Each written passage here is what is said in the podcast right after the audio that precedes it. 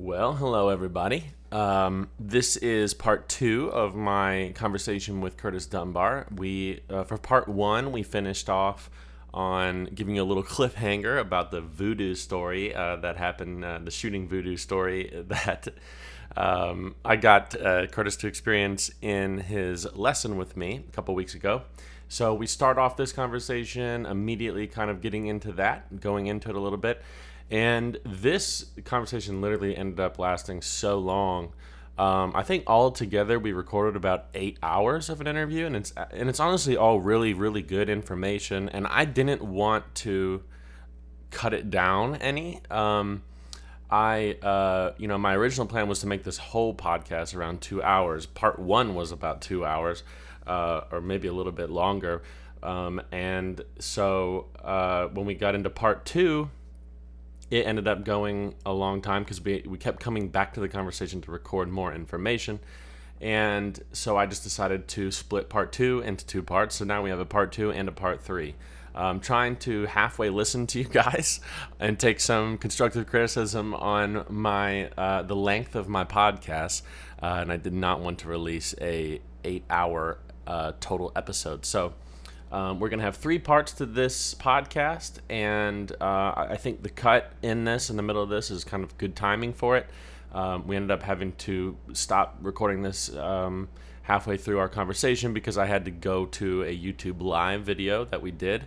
Um, so we cut it there and then got into the next part for part three. So what I'm going to do is uh, just because of my schedule, I don't, I, I really hate releasing episodes, you know, week after week after week if they're multi-part series. I kind of want to just release the whole thing. So I'm going to release both part two and part three today. Uh, so if you're listening to this now, um, you also have part three available to you. Listen to it at your own time. It's a great conversation. Um, there's a lot of stuff to learn here and uh, but just because of the fact that this is a, a, flowing conversation that wasn't planned, pre-recorded, and scripted. Uh, I mean, I don't script uh, podcasts. I just hit bullet points and then I talk about them and I can record them, and so everything is very organized in terms of the structure of information that I release. Um, I can easily do timestamps in uh, but in interviews i'm not going to do timestamps because the conversation goes back and forth so much between different topics that it's not really possible to do timestamps because we hit a topic go up on a tangent talk about something else then come back to the topic so the timestamps would be kind of confusing anyway but um, anyway so go ahead and listen to this conversation. It's really great. If you have any questions about anything feel free to send me an email. Um, and uh, th- and also feel free to reach out to curtis. He's on uh, social media. Uh, he's got a uh, he actually does some coaching, um, so you can reach out to him there. Send him an email. Um, I will um, I will have him on another live and uh, get his contact information out there for you guys, um, and then we will go we'll, we'll, go from there. So, anyways, hope you enjoyed this conversation. It was good. Thank you guys all for listening. Um, I will mention again that uh, just stay tuned because pretty soon we are going to be kind of going live with this little uh, uh, like three month long sweepstakes, so to speak. I hate that word; it's such a weird thing. But anyways, uh, you guys have a chance to win some really, really cool, valuable things, and that's going to continue to go in the future. I'm going to eventually get really cool prizes uh, that you guys can win.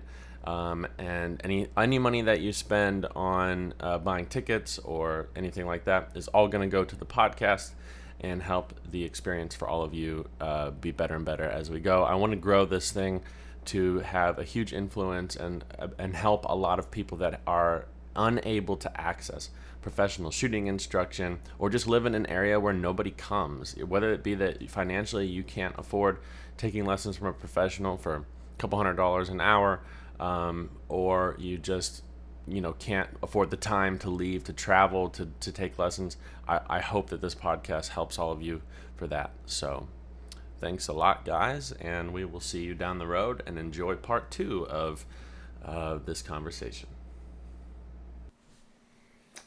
um, okay so we're back with my translator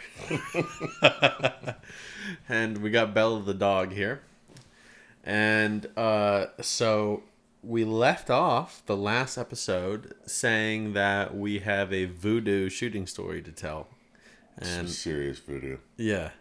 So do you, why don't we I'm going to turn it over to you Curtis to set up the story. Okay, uh, we were uh, we were working on something out at OK Corral, and it had to do with, in some ways, like how much I paid attention to a pair, to shooting a pair that I was familiar with, and the targets weren't terribly difficult. I mean, they were decent, but not terribly difficult. And I was just I would shoot them and I'd be good, uh, and then I would just like just randomly miss one and then and then just barely chip the other one like I wasn't paying attention. Whoops. Um, so David looks at me, and he said, you know, in his, in his standard, Let me wait before you say that. Basically, what was happening was we had shot this pair. We started that lesson at ten thirty, and at, uh, it was probably about two o'clock, and we had not left that station. We Yeah. we literally were there all day, yeah, and um, this, uh, but working on different things. yeah, And um, but when we got to this part of it, what I was noticing was something with your vision is that you know the uh, you're basically your attentiveness and focus on the bird was not as much as it should have been, and uh, because it had gotten almost monotonous to you, and uh, essentially what was happening was you kind of thought that you were looking at the bird and, and create to in a way to create a proprioceptive feedback loop of target movement to body movement to connectedness in the hands and body and gun and eyes and stuff like that. You were experiencing it like it was what it should be, but it wasn't. And every once in a yeah. while, And it was like because it was too, I was too familiar and comfortable with it. I couldn't, I couldn't get myself to see it and feel it pure again. yeah, and, and it was weird because to me it it just it was it had become elusive yeah, you know you looked i you know when i would miss one i would look at you like i, I don't know. It, it was everything was the same. Yeah, and what it was it was that familiarity and somewhat boredom with the target that that kind of was getting me. And i was convincing myself i was doing everything and engaged at 100%. But realistically subconsciously i wasn't. Yeah, and uh, so uh, he looks at me uh, w- w- and then and says a standard phrase, "I want to try something here." and and I was like, "What do you want to try?" He was like, "Give me your glasses." I thought he was gonna, you know, put a piece of tape over one eye or or uh, you know like clean them or something like that. And he hands me his glasses, and he's like, "Put those on." And my immediate reaction was, I'm not going to be able to see shit. What's your prescription? Um, I don't know what it is. I have my eyes are good with. I mean, with uh, uh, with my RX, I can see 2020 um, or a little better. Um, but I have I have really I have a lot of stigmatism in both eyes, and it makes it so that you know the center of my lenses are really super thin but the edges of shooting glasses because the, the glass is so big i mean it's it's three eighths of an inch Yeah. thick Yeah. over on the you know on the far right and far left I mean, and if you take your the middle. prescription off, how can, can and you? it's bright out yeah it'll start a fire Yeah. it'll, Oh. it'll focus it'll focus all energy of the sun into one one small dot when you, but when you take them off, could you read your phone at all? Um. Yeah, Can- I I can read my phone. Can you read my computer screen behind? me? Nothing. Yeah. No. It's like I a blur read- at distance, right? Yeah, yeah, like all the edges of everything, and it gets worse at further distances. I mean, we're in a room, and the edges of everything beyond m- beyond my hand really Yeah. are it, it are are fuzzed. Yeah. um and when it gets like if there was like a shoebox with the name of the shoes on it and it was sitting across the room i would barely be able to tell that there was a name on it, Wow. it like because everything would be fuzzed together so you know if i were to start looking at distances i could see that there's a trap mm-hmm. right? I mean i might be able to see that there's a fence but i might not really be able to make out each fence post. Yeah. you know they would be so some things shrink and kind of disappear some things get big and fuzzy and and bigger mm-hmm. it- you know but like street signs no. You know i have to, i drive with glass i wear glasses all the time. Yeah. Um, for- okay, so what did what so what happened? so you were like here wear my glasses i can't see shit not only are they they're, they're a completely different color they're made for people that can't see color or some crazy thing i don't believe More voodoo. Yeah, more voodoo. More more just excuses why he misses rabbits in the grass. But um so he's like, okay, we're, we're going to shoot this pair. He puts on my glasses, which I can't imagine. I mean, I couldn't see a thing. he he, he definitely couldn't walk with them on. No way. I mean, I could walk with his glasses on because the ground isn't very far away. Um, but if there was like, you know, if there was a little, a little crack or a, a little rise in a sidewalk, No. I probably would trip on it. You I wouldn't. wouldn't see. I, I wouldn't kind of see with your glasses. I could not see steps. Yeah, I would struggle with your glasses to see the edge of steps. I Yeah. could tell there were steps there, but I seeing the edge and like putting my foot in the right place. Yeah, Mm-hmm. I probably would stumble going up. Yeah. So he says, shoot these. And I was like, okay, let me look at them. And he throws them. And, you know, so like the things up in the sky, things, things at distance, they look like starbursts to me when I don't have my glasses on. So it actually looked like I could not see the target. What I saw was like a UFO of five perfectly symmetrical, like fuzzy balls that were tiny. Yeah. And the reality is, is the target was in the middle of those. Yeah. But I mean, I couldn't see any definition. I couldn't. T- I couldn't tell distance or anything on either one of the targets. All I could see was that UFO move across the sky. Um, and it's not got any definition to it. Yeah. And he On a scale of 10, 1 to 10, how hard was it to see? On a scale of one to ten, fucking twenty-five. I mean, it was. We need a new scale. I mean, it was like I wasn't. I couldn't see it. Yeah.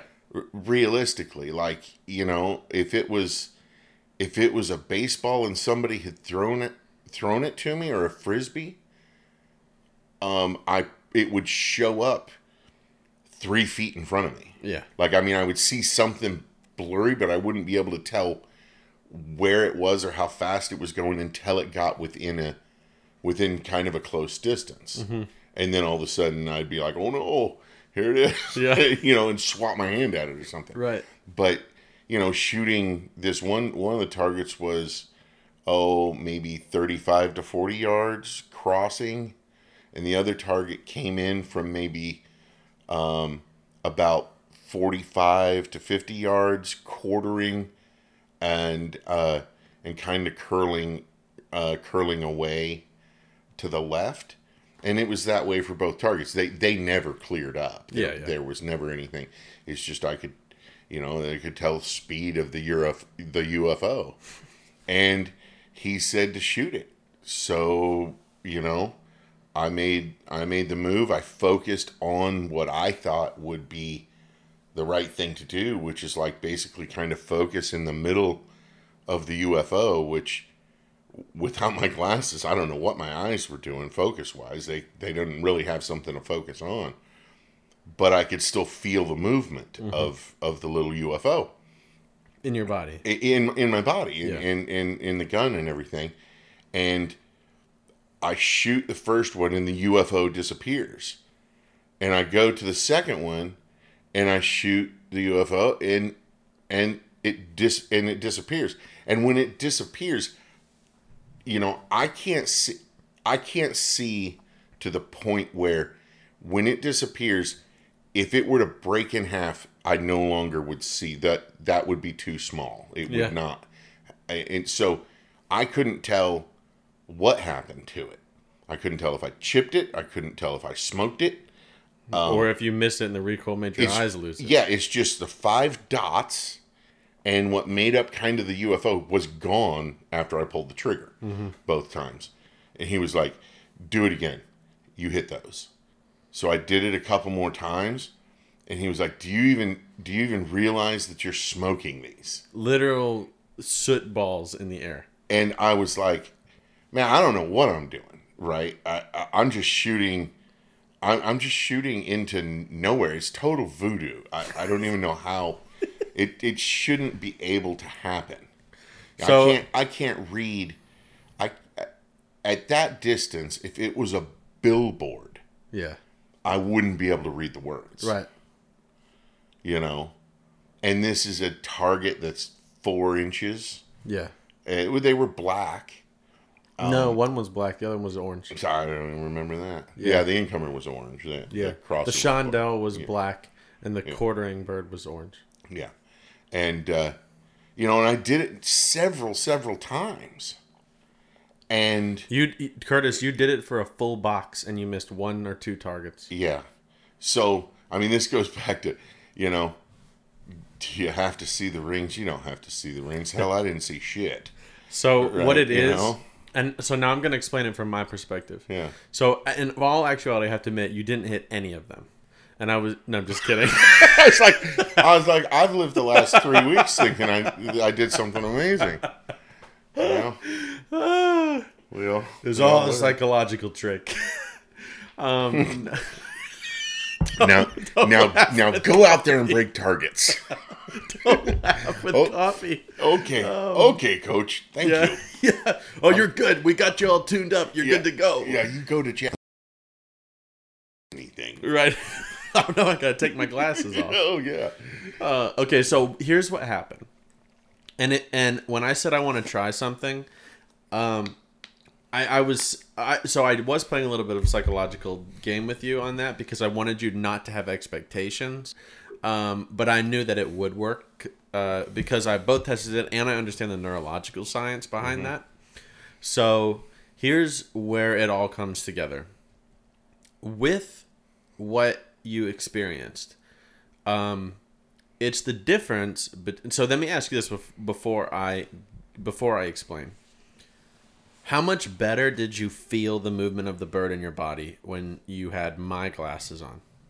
That was the interesting thing, because now it, you know, for me now it like it changed it Yeah. in me. Um, because you know when when you threw the first bird, it's like now I have to try and see it, and I have to put everything into seeing it. Yeah. But I still got to make the move. But the the move was very very and pulling the trigger was very very subconscious. I had didn't have much consciousness of it less than I normally even shoot with. y- You know, even if I shoot something quick or something um less th- like the least I'd ever shoot something Yeah. Consciously. consciously. Yeah.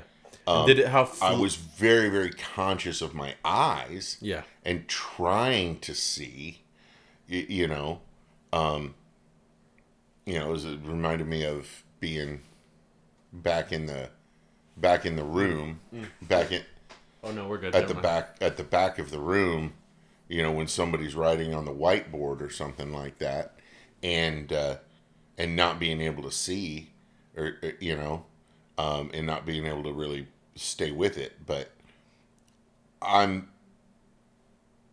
oh man, it was it was just one hundred percent on on the uh, on the eyes and nothing on the move and and and I don't know, maybe I was only I don't know, maybe I was 60 or 70% on with, you know, effort with the eyes Prior. prior, prior to that. Yeah. I mean, So here's what that makes it feel like I was only 50% effort with the eyes.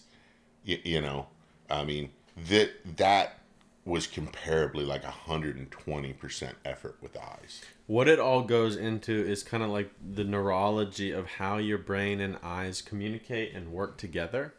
Um, a lot of it has to do with what I've talked a lot about in my podcast episodes in terms of the differentiation between learning a physical movement and then having it already been converted into that non-conscious control which is the CPGs essential pattern generators sending signals to your lower motor neurons as opposed to the upper motor neurons doing that. Upper motor neurons is conscious CPGs is non-conscious C- CPG central pattern generators controlling a physical movement would be something like your breathing the the co- the contraction of your diaphragm or when you're walking and not thinking about your feet or when you're blinking your eyes all of those things that's all non-conscious um, and and that's controlled with the CPGs. O- over time, we learn physical movement consciously u- using it, controlling it with uh, upper motor neurons, but then it gets converted through all the stuff I've talked about, especially in that um,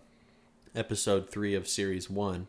Uh, it get, con- gets converted through basically spikes of dopamine that get get uh, uh, cataloged and then over time become their own system. So, what's interesting about all that when you take that into our understanding of how the eyes work is that that proprioceptive feedback loop of, of connectedness and synchronization and harmony to allow a CPG controlled, uh, m- like motor control s- signal to be sent. Meaning uh, let's say it i might need you as a translator on this one but basically what it is is like in, in order to move the way that you already know how to because you've been working with me for a while and, and your non-conscious movement is the correct movement. The problem that happens though over time is that when we let psychology get involved in shooting and we start to care about missing or hitting or we start to try to force a result you're no longer letting the CPGs control your movement and you're deciding to make it be done consciously by how you're using your vision. Mm. There's a difference between XY location of your eyes and actual attentiveness to something in your vision. That's where we talk about the difference between smooth pursuit movement and saccadic movement, um, ocular movement. And when to fully engage smooth pursuit ocular movement with the eyes, it means that we have to have 100% conscious attentiveness assigned to something in our vision. You cannot engage full smooth pursuit uh, ocular movement if you're if you're paying attention to multiple things in your vision. So what ends up happening is we end up a blend of like microsaccadic movements and smooth pursuit movements in our eyes. So basically, a translation of that would be we get snappy movements and smooth movements um, in the in the vision, and then we become much more consciously aware of what we're experiencing in the shot physically because we're seeing everything happen more in terms of the relationship and then that's where you get what you were hap- what was happening to you visually with the with those birds through monotony which is that we feel like we're looking at them really well but it's just because they're in our vision we don't have our conscious attention assigned to those targets and here is where the other interesting part of the neurology comes into play which is kind of a farce when it comes to people talking about what needs to happen with our vision in clay target shooting. You'll hear a lot of people talk about that you need to see detail in the bird and look for a spot on the target and you know look for the shine or look for the rings or look for whatever it is on the target uh, because you need to be able to do that. When in reality all that is it important? Yes. Why is it important is the more interesting question because why it is important is because that acts as a conscious placebo to engage your consciousness into paying attention to something on the target because you start to look for it. When we start to look for the thing on the target, that engages more and more and more of our consciousness on the target, and that allows us to engage more and more and more smooth pursuit ocular movement with the bird, which will increase that proprioceptive feedback, synchronization, and harmon- harmony with the target in our physical movement. So, all I did with with your glasses, and this is why I knew it would work, is because I know that it's not really important that you see detail. What's important is that you create smooth pursuit movement with the bird. Well, if I put an obstacle in front of you consciously that makes it harder for you to see, you are going to try harder consciously to see it which is going to engage more smooth pursuit vision uh, ocular movement because you're engaging more conscious attentiveness to trying to be engaged in looking for and connecting with the bird so all of your conscious hard drive or or RAM so to speak in terms of computer language is being occupied in the one pursuit of looking for the target as opposed to paying attention to other things Yeah. and that's where and so and that proves to you that Uh, and the other reason why I gave you my glasses is because they're very high contrast glasses because I'm mm-hmm. colorblind, which would allow you to see that a little easier. Because if you had lower contrast lenses, it would be it would be harder for you to see without your prescription because it would blend into the color of the background. Yeah, But- the the contrast actually was was really dramatic,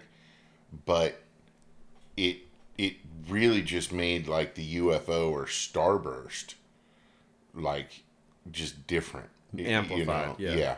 Like the clouds were amplified, but I couldn't even you know I couldn't really see the clouds. I mean, it looked like like the clouds in the sky looked like like spilled paint Yeah, type of thing. It yeah. was- Th- this is why, for me as a colorblind shooter, who now let me make sure that I preface what I just said with the, or I what ha- what do you call when you uh, the opposite of preface post something. po- post fist.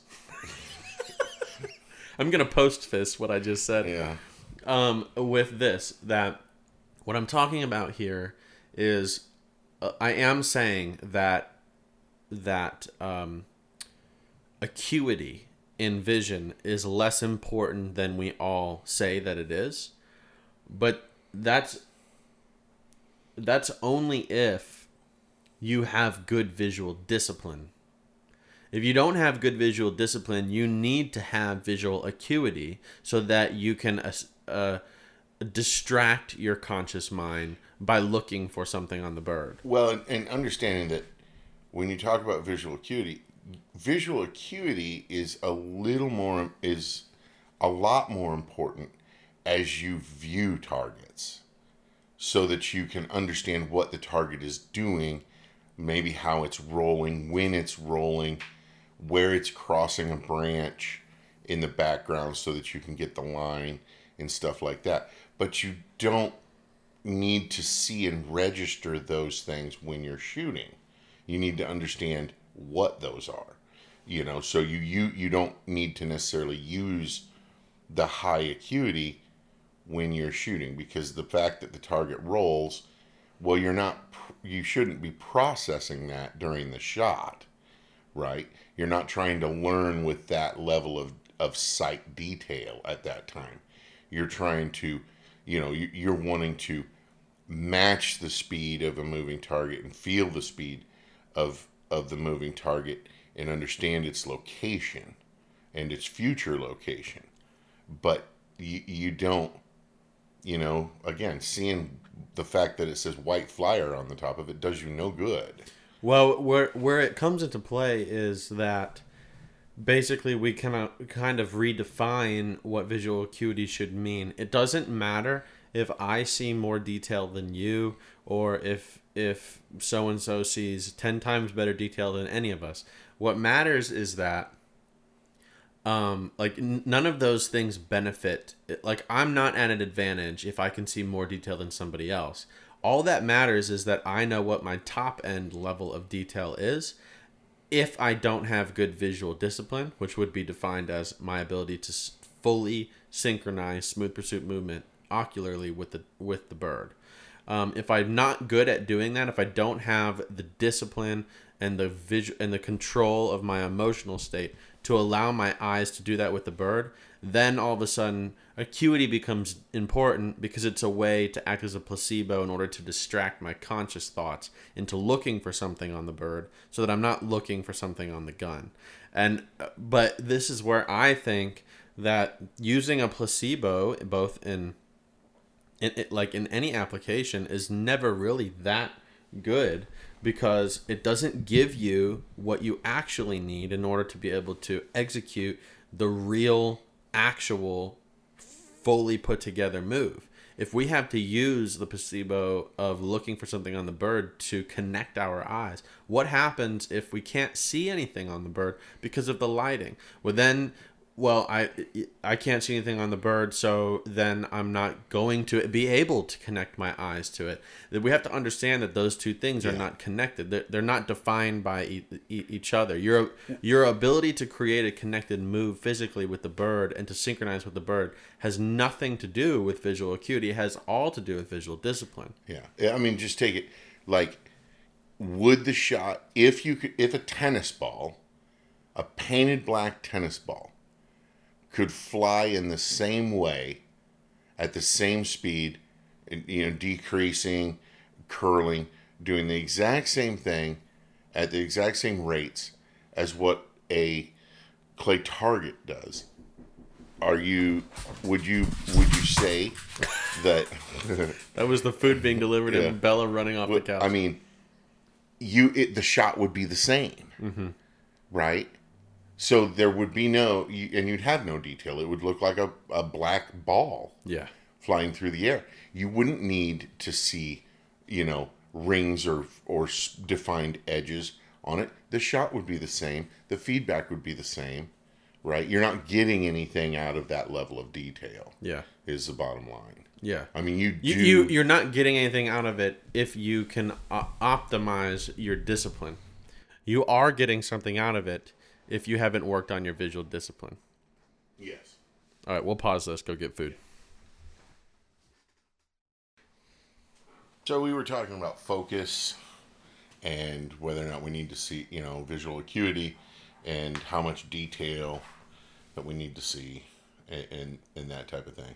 Yeah, You know, and then we were interrupted by Indian food and Bella going and and full guard dog on us. yeah, yeah, yeah, which is really not very guard doggy, but She ran over quickly to get hugs. it, it is doggy. Yeah, that's for sure. um, so, uh, do we have any more to say on that? I mean, well, really? I, I mean, I would, I would, I mean, do you have any questions on it? No, no. I mean, uh, it was amazing to me what that little experiment was and how it changed how I was basically being at the time. Mm-hmm. And it got me out of I don't want to call it a funk because I thought I was I was being fine. I've experienced that before where it's like you're con- you've convinced yourself that you're 100% in Yeah, and and if you're honest with yourself, you kind of know you aren't. But you, you, a lot of times we're not honest with ourselves on that, right? You, you know, it's like, you know, I want to break the target. I want to feel this target, but I'm shooting it again, right? And there it is, right there, right? Like, So, so my question to you would be, how will you avoid making that mistake in a tournament?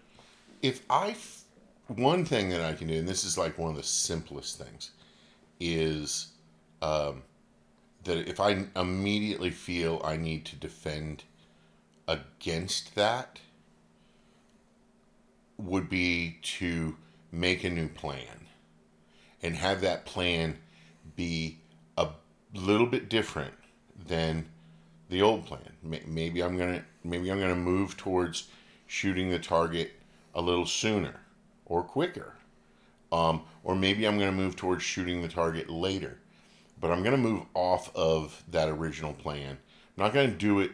I'm not gonna make that decision after I call pull. I'm gonna make that decision between the birds if I feel this starting to happen. Maybe I took maybe I took a lost bird and I felt a complete disconnection that's that's probably the easiest way to re-engage like that is the new plan. I've had some success doing it like that when I've when I've recognized. Sometimes I don't recognize.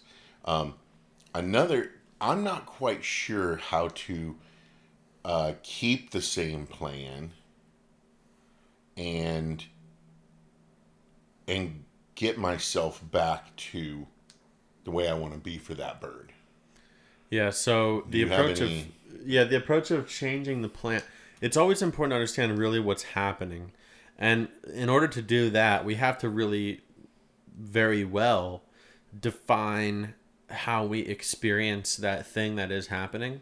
So it would be p- important for you to be able to th- and this is why coaching is valuable as a competitor because uh, when I have to explain to somebody what it is that they're going to experience or what is bad to experience, that means I have to understand it well enough to be able to define it and communicate it. And so that also means that it's much more easy for me to consciously recognize when it's happening. So one thing that you will have to do is in your own way, you will have to define the dif- and differentiate those two visually conscious versus non-conscious experiences um, and and understand in every way that you possibly can across all categories what did it look like? How did it emotionally feel? How did it physically feel? What were you thinking about? All the things that matter you'll have to define what it is like to exist in and out of that uh, desired state visually. So that way you know when you are and are not inside of it. And that's that's that can be if you if you're not familiar enough with yourself and have put these things uh, under scrutiny and under test and failed them and uh, gotten a, a better understanding of how you feel like you're like you're talking about and what these things are like for you, you it's very hard to recognize. Yeah. Um, and that's what takes you know as we as we talked about um, in uh, I think we talked about uh, yesterday the day before is a, a body of work. Mm-hmm. Of after you've had some of these realizations in what it takes to to do some of this you have to then create a body of work with that realization a- attached so that now you have reference points for yourself as you know am i be am i be, are my eyes becoming lazy um, and i think back to that and i think now as at that point you know if i had to kind of put it in layman's terms like i was looking at the target before we swapped the glasses. I was looking at the target but i was actually probably more looking at a target and what was and the nothingness around the target. Yeah and i wasn't actually honing in on the target. And so one thing that, could do that would change that is okay decide that i'm going to look at the front edge or the or you know depending on how the target's flying or the bottom edge or the back edge or whatever make it a little more specific. If i've gotten unspecific in what i'm looking at you know if i'm it's i think it's fine to look at the target as a whole i don't Yeah. i don't necessarily feel on a lot, a lot of targets that you have to be looking at that front edge or you know, the ring or whatever right Yeah. we, like we've discussed but i do feel that you have to be specifically looking at the target and if you've and if you have sloughed off a bit and I think people would understand what this what I mean by this is that you're you're seeing the target. That's not it, and you see it well. But you're you you're you're looking at a four inch disc at what is it, you know, thirty five yards, and you're looking at the three feet around it yeah also. That's how far you've come down with your focus on the target. And sometimes that fools you into thinking that you're looking at the target when you're really not. You're looking at a picture of the target and and what's around it. Where there's nothing. It's around liter- it literally can be defined, and this is why I like to use this word. It, it there is a difference, and people say there's a difference between looking at it and seeing it. To me, those are still the same things. What I like to define it as, like in the example that you just gave, where you know even if you're looking at the whole area, uh, you're seeing a three foot area around. I still consider that that's looking like yeah, you're looking at the target. But what I want you to do is pay attention to it. Yes. Yeah. And you can't if you're looking at the picture of the target and the target is in the middle, right? And you haven't shrunk down to really pay attention to the target. Yeah. You're not actually looking at Yeah. the target. You're looking at I say a picture. Uh, the picture of the target in the picture Mm-hmm. instead of looking just at the target and what is it doing. Yeah, you, you want to pay attention to the target and connect the consciousness of your Yeah. thoughts to it. Yeah, and that's where I say if you know if you feel that you can't get that you you know that your eyes just are not cooperating with you and they're not kind of zooming in on the target, um, then I feel that you you got to you have to change something about it Yeah. because you have to ask your eyes to do something. You already are asking them to zoom in on the target and they're not doing it in the in the plan that you have given it, Yeah. right? So change the plan. Change what you're zooming on, right? Don't zoom in on the whole target. Zoom in on the very front edge.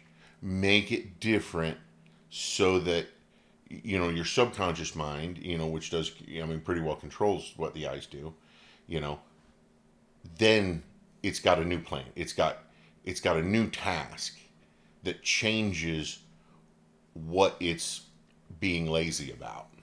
One of the things that I really like to do myself, um, because of what is important to do, which is pay attention to the target as mm-hmm. opposed to see the bird.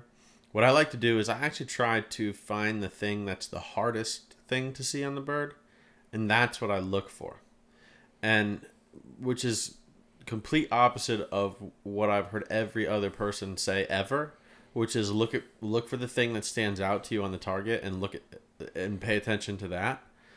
Um, and the reason why I don't like that is the exact same reason why I had you take your glasses off and use mine when you were shooting is because you thought you were you were looking at the bird. If and if you're looking for the thing that's the easiest thing to see, the thing that stands out to you, it's very easy to see it and look at it but not pay attention to it. What I want to do is look for something on the bird that I can't see. Th- let me say that better. That I cannot see. I want to emphasize that.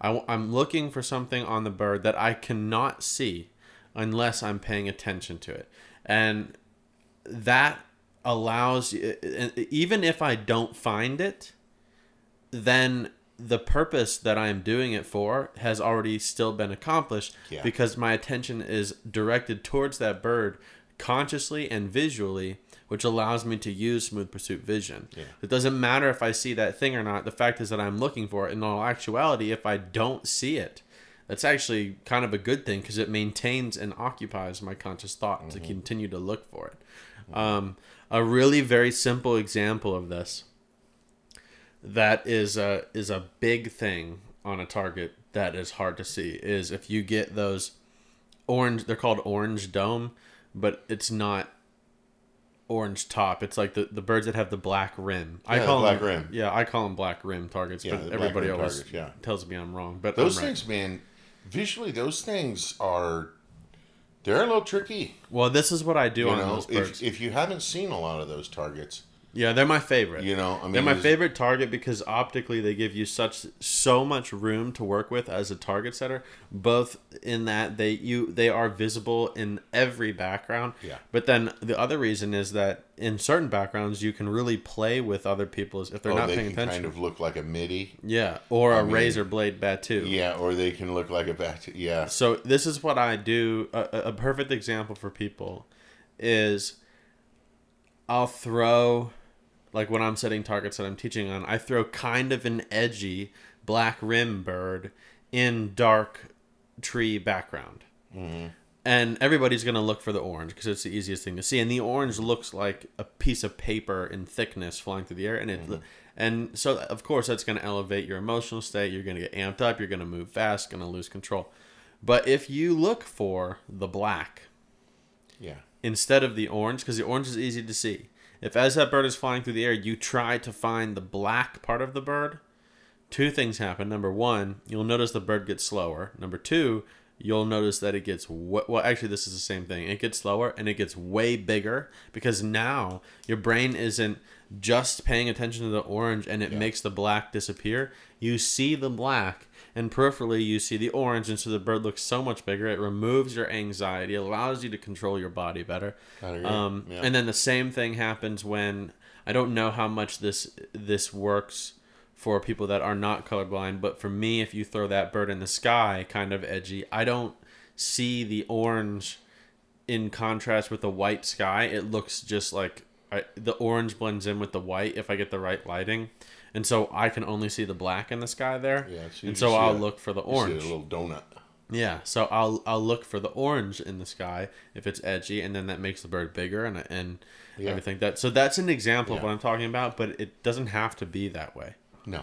You know, I mean, it can be anything It that's can be hard color. for you to it see. can be, you know, the color variation because of a shadow. The shadow, if the if the pitch is right, if the pitch or roller right is right, you know, it's like, oh, okay, well, you know, there's not much light on the underside front of the target. Let's look at the front, and, not just looking at the front edge of the target. Let's look underneath the front edge of the target at this at the darkest part Yeah, right? And look for something like that, and that target will slow down easily. Then, you know, I think that's that's that's pretty. Uh, pretty amazing how that it plays tricks on you there. You kind of sometimes you kind of have to trick yourself into doing it because you know you shoot so many clays, and I think everybody can kind of uh, should be able to understand what we're talking about as they think about how they've looked at clays and they think about the ones that they could just see so good and the ones that they had trouble seeing mm-hmm. or that they had trouble making a connection with and they can you know think back and use kind of a little photograph in their in their memory about was i really seeing that or was i looking around it, it you know and not being specific enough about what i was looking at yeah. Yeah. I think it's in. I think I need to make sure that that we don't give a confusing message because before we went to before we went to eat, we talked about how visual acuity is not that important. But what we were really what we were saying, if in case we we mixed up the communication and, and, and didn't communicate it well enough, is not that visual acuity is bad. Not that you don't want to look for detail and instead you just need to be able to see contrast and stuff like. What we're saying is that we need to understand why visual acuity is important. It's not because it's important to see detail. Visual acuity is important because trying to see detail or being able to see detail allows you to attach your attentiveness consciously to something and that influences how your eyes work better. So that's what we're talking about to be- here. they have if they're if your eyes are going to move fluidly they have to be attached consistently to something Yeah. So in that case, it doesn't really. It's not like the detail that you see is the determining factor of whether or not you hit it. It just allows you to attach your consciousness to it. yeah And that goes into the whole example I've done multiple times on many podcasts where I'm not going to do it again, but where I, t- I talk about how, you know, look at the wall and pick two spots, move your eyes back and forth, and you feel them snapping. Now look at the left spot and try to, you know, move your eyes smoothly in between from one spot to the other. You can't. You have to put something in front of your eyes, focus on it, and and then move the thing that you're looking at, and then your eyes will move smoothly. But they cannot move smoothly without something to consciously attach your vision to, and your attention to. And that's what we're talking about. That's why you see targets better and slower if you use smooth pursuit vision. Um, okay, so that would be my question, which I feel like you answered, which is that how will you ensure that you won't make that mistake in a match? Me? Yeah. So Yeah, well, I'll make that mistake in a match. no, but I I'm mean, like, still I'm still learning enough about it um, on on how to recognize and correct it. yeah, Um, I still run into instances where, uh, you know, it'll bite me on a stand and I don't realize it's happening, and I don't, you know, I can feel afterwards and during it that something's wrong, and then afterwards is uh, sometimes when I identify, like, ah, I just really was not looking at that target. I convinced myself I was, you know. And the tough thing is, is making sure you're doing it every time, recognizing when when you're not as readily doing it and correct and making a correction of it before it before it gets you and costs you Yeah. anything. And- But that's a learning that's a learning experience. I mean, the game's complicated, and that's and that's getting really down into the um, into the weeds. But you know, here we are. You know, we're having a conversation. You shot a hundred uh, the other day. You can't do that without understanding that about yourself yeah, because you have to be that far in into the weeds if you're going to shoot 100 that's not just luck right if you're going to purposely go shoot 100 it's going to you're going to have to be able to understand what you can do and how your eyes are working and how you feel before you take the shots because you can it one bird and you're 99 in there yeah. is. It's uh, on a on a course like that. It's not luck. There's courses where it can be. Uh-huh You know, if if you a charity course where everything has a spot that it hangs. yeah you know but on a course like that or other courses that you know some some of the pros shoot 100 perfect 100 straights on um you you i mean i can tell you i can't speak for anybody else but i can speak for myself like when i shoot 100 straight I, I was thinking about this on my way home on saturday sunday uh, and I was filling out my shoot analysis sheet, and because that was a monthly tournament, obviously I I didn't get a perfect score in every category because it had no preparation. Right, it there was an, I didn't practice for it. I didn't sleep. You know, pay attention to my sleep. I didn't do any of that stuff. I you know heck I it's an hour and forty five minute drive, and I left at at eleven fifteen when we shot at one one day. you know, but uh, Well, shoot, we were we were still eating dinner at eight thirty in downtown Texarkana, yeah. and you drove home, and and Sunday when you shot the hundred, it was a nine o'clock start, and you drove back. Yeah, I think I got home at eleven thirty. Yeah, Um, but yeah, and so you know, obviously that wasn't you know perfect sleep or anything or, or perfect preparation. Um, but so it wouldn't be a, a perfect round on the shoot analysis sheet. But what what I was very interested in was uh, because I knew after Saturday I had got the idea that I wanted to do this podcast uh, and with this topic uh, which is basically kind of all revolving around self awareness and being able to pay attention. Because I, I was I was shooting good numbers, and I had a lot of people asking me questions about like you know you must have been hyper focused in the round, and you know you you know you must be practicing a lot, and you know like what are you doing, and and um practicing a lot. I mean this is gonna sound Where's my gun now? yeah, this is gonna sound egotistical, but uh, but literally, I have. That was, I believe, if I'm wrong, I'm wrong, but I don't, I can't think of a tournament in between nationals and this past weekend that I shot. So that's five months, and I and I practiced once with Dawson, once with you, and once with Wyatt and Lynn in five months. And with you was hundred shells. With Dawson was about a flat, and with Wyatt and Lynn was hundred shells. Mm-hmm. So I've I've shot 450 targets in practice in five months, no tournaments, and shot. Now you ha- in that time, you have watched, you have seen a lot of targets because you have done a decent amount of coaching Mm-hmm.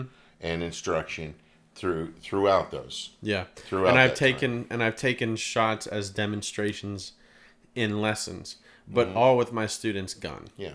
So and my- you've set some targets and you know, so you've been around it. Right. But actually running the full process up through pulling triggers, not a lot. Well, and, and the worst thing is that, uh, you know, I actually would have rather not done what I did in terms of coaching and being around shooting with other, because uh, the, in terms of being able to perform well, obviously I want to coach, but, um, because in every lesson, at least a couple times, I'm going to demonstrate a movement or a shot. I'm using so many different guns. I probably go on an average of, I probably would say every day, if I'm being honest with myself, I'm shooting maybe five to ten targets every day that I teach. So Yeah. five to ten times every time that I teach, and um, but the problem is that every gun I'm using is different. Sometimes it's left-handed, sometimes it's a 14 inch like a pull. So then when I go to a tournament and I bring my gun out, my gun feels like a student's gun. It never feels like my gun, and um, so that's pretty awkward, and you kind of have to learn that uh, th- as you go. But um, the reason why I'm talking about all of this is because not to kind of like showboat because it's really not. What it is is I was thinking about that round on Saturday. I was driving home on Saturday first and Saturday night. And I was thinking about like man, I, to go from what happened to me on the Friday prelim when I shot 94, I think Yeah, something like that. something like that. 94 on the prelim on and that was a freaking awesome course. Really hard targets. So I shoot 94 on that and was just kind of like very extraceptive. Yeah, Ve- that was weird because the the targets that you missed, it was just kind of random. Well, it, because what it was was I did not have a good hold on a, an assessment of all those things that are important to being able to make the shot that I plan. Yeah, so And I, I- mean that's what I'm saying. It's like, you know, that that 94 wasn't that oh one stand, two stands got me for three birds apiece. No. It was just randomly, you dropped birds throughout the course, and they were, you know, you'd be ink ball, ink ball, ink ball, nothing. Mm-hmm. And like, what? He just missed that. You know, and it'd be Yeah. no real reason. You know, it wasn't bad move. It was just Well, you know, it was a bet for me. What it was was being aware and analyzing every shot. What I was making mistakes on was thinking I was ready to do what I had planned to do, Mm-hmm. and actually not being able to be internally self-aware enough to understand I really wasn't ready. Like I was unable to do the finite finessed move that I wanted to do, and it just didn't happen. It caused me to be offline, or I was too amped, or too much Yeah. tension. My eyes weren't fluid called enough. pull and didn't get you and weren't actually ready. Yes. Yeah. Yeah. In all the ways that only I would be able to tell. Mm-hmm. And so then on Saturday, I was like, okay, I, I got a good. I mean, I still won the prelim, but I but uh, I was happy with the round. But also, we were there to have fun on that round. Um, and the uh, And Saturday, yeah, so Saturday what'd I'm you shooting. What'd you and- change? Well, I just tried to force myself to be more introspective, more self aware, make better decisions, but I still slipped up twice one on my first station and one halfway through. that, yeah, that, that funny one. one that I missed. Your second one was was like I don't know. You like everything about that one. Like you just you, you just were like okay, one out of ten on all categories. I'm trying it right now. Yeah. no, honestly, what that one was was my eyes were so freaking. I was making micro adjustments in everything as I went from shot to shot, and my first pair that I shot, I hit, but I did not make a saccadic movement with my eyes from the break point of the first bird to the focal point of the 2nd Mm-hmm. What happened was I shot that first bird and then I came over to the second bird and my eyes came with my gun. And the bird popped up from under my gun that I didn't see it below, and I still hit it. Um, but I wanted to get my eyes down and watch that bird come off the trap. And so I noticed, obviously, I noticed that because that's a massively bad thing to do wrong. And so then I was like, okay, I want, let me rehearse internally what it would feel like to make that move with my eyes because I want to do that on the next pair. So I go to do it on the next pair, and I th- was it the third pair or oh it was a three pair station. So I go to do it on the next pair, and I saw it so freaking good.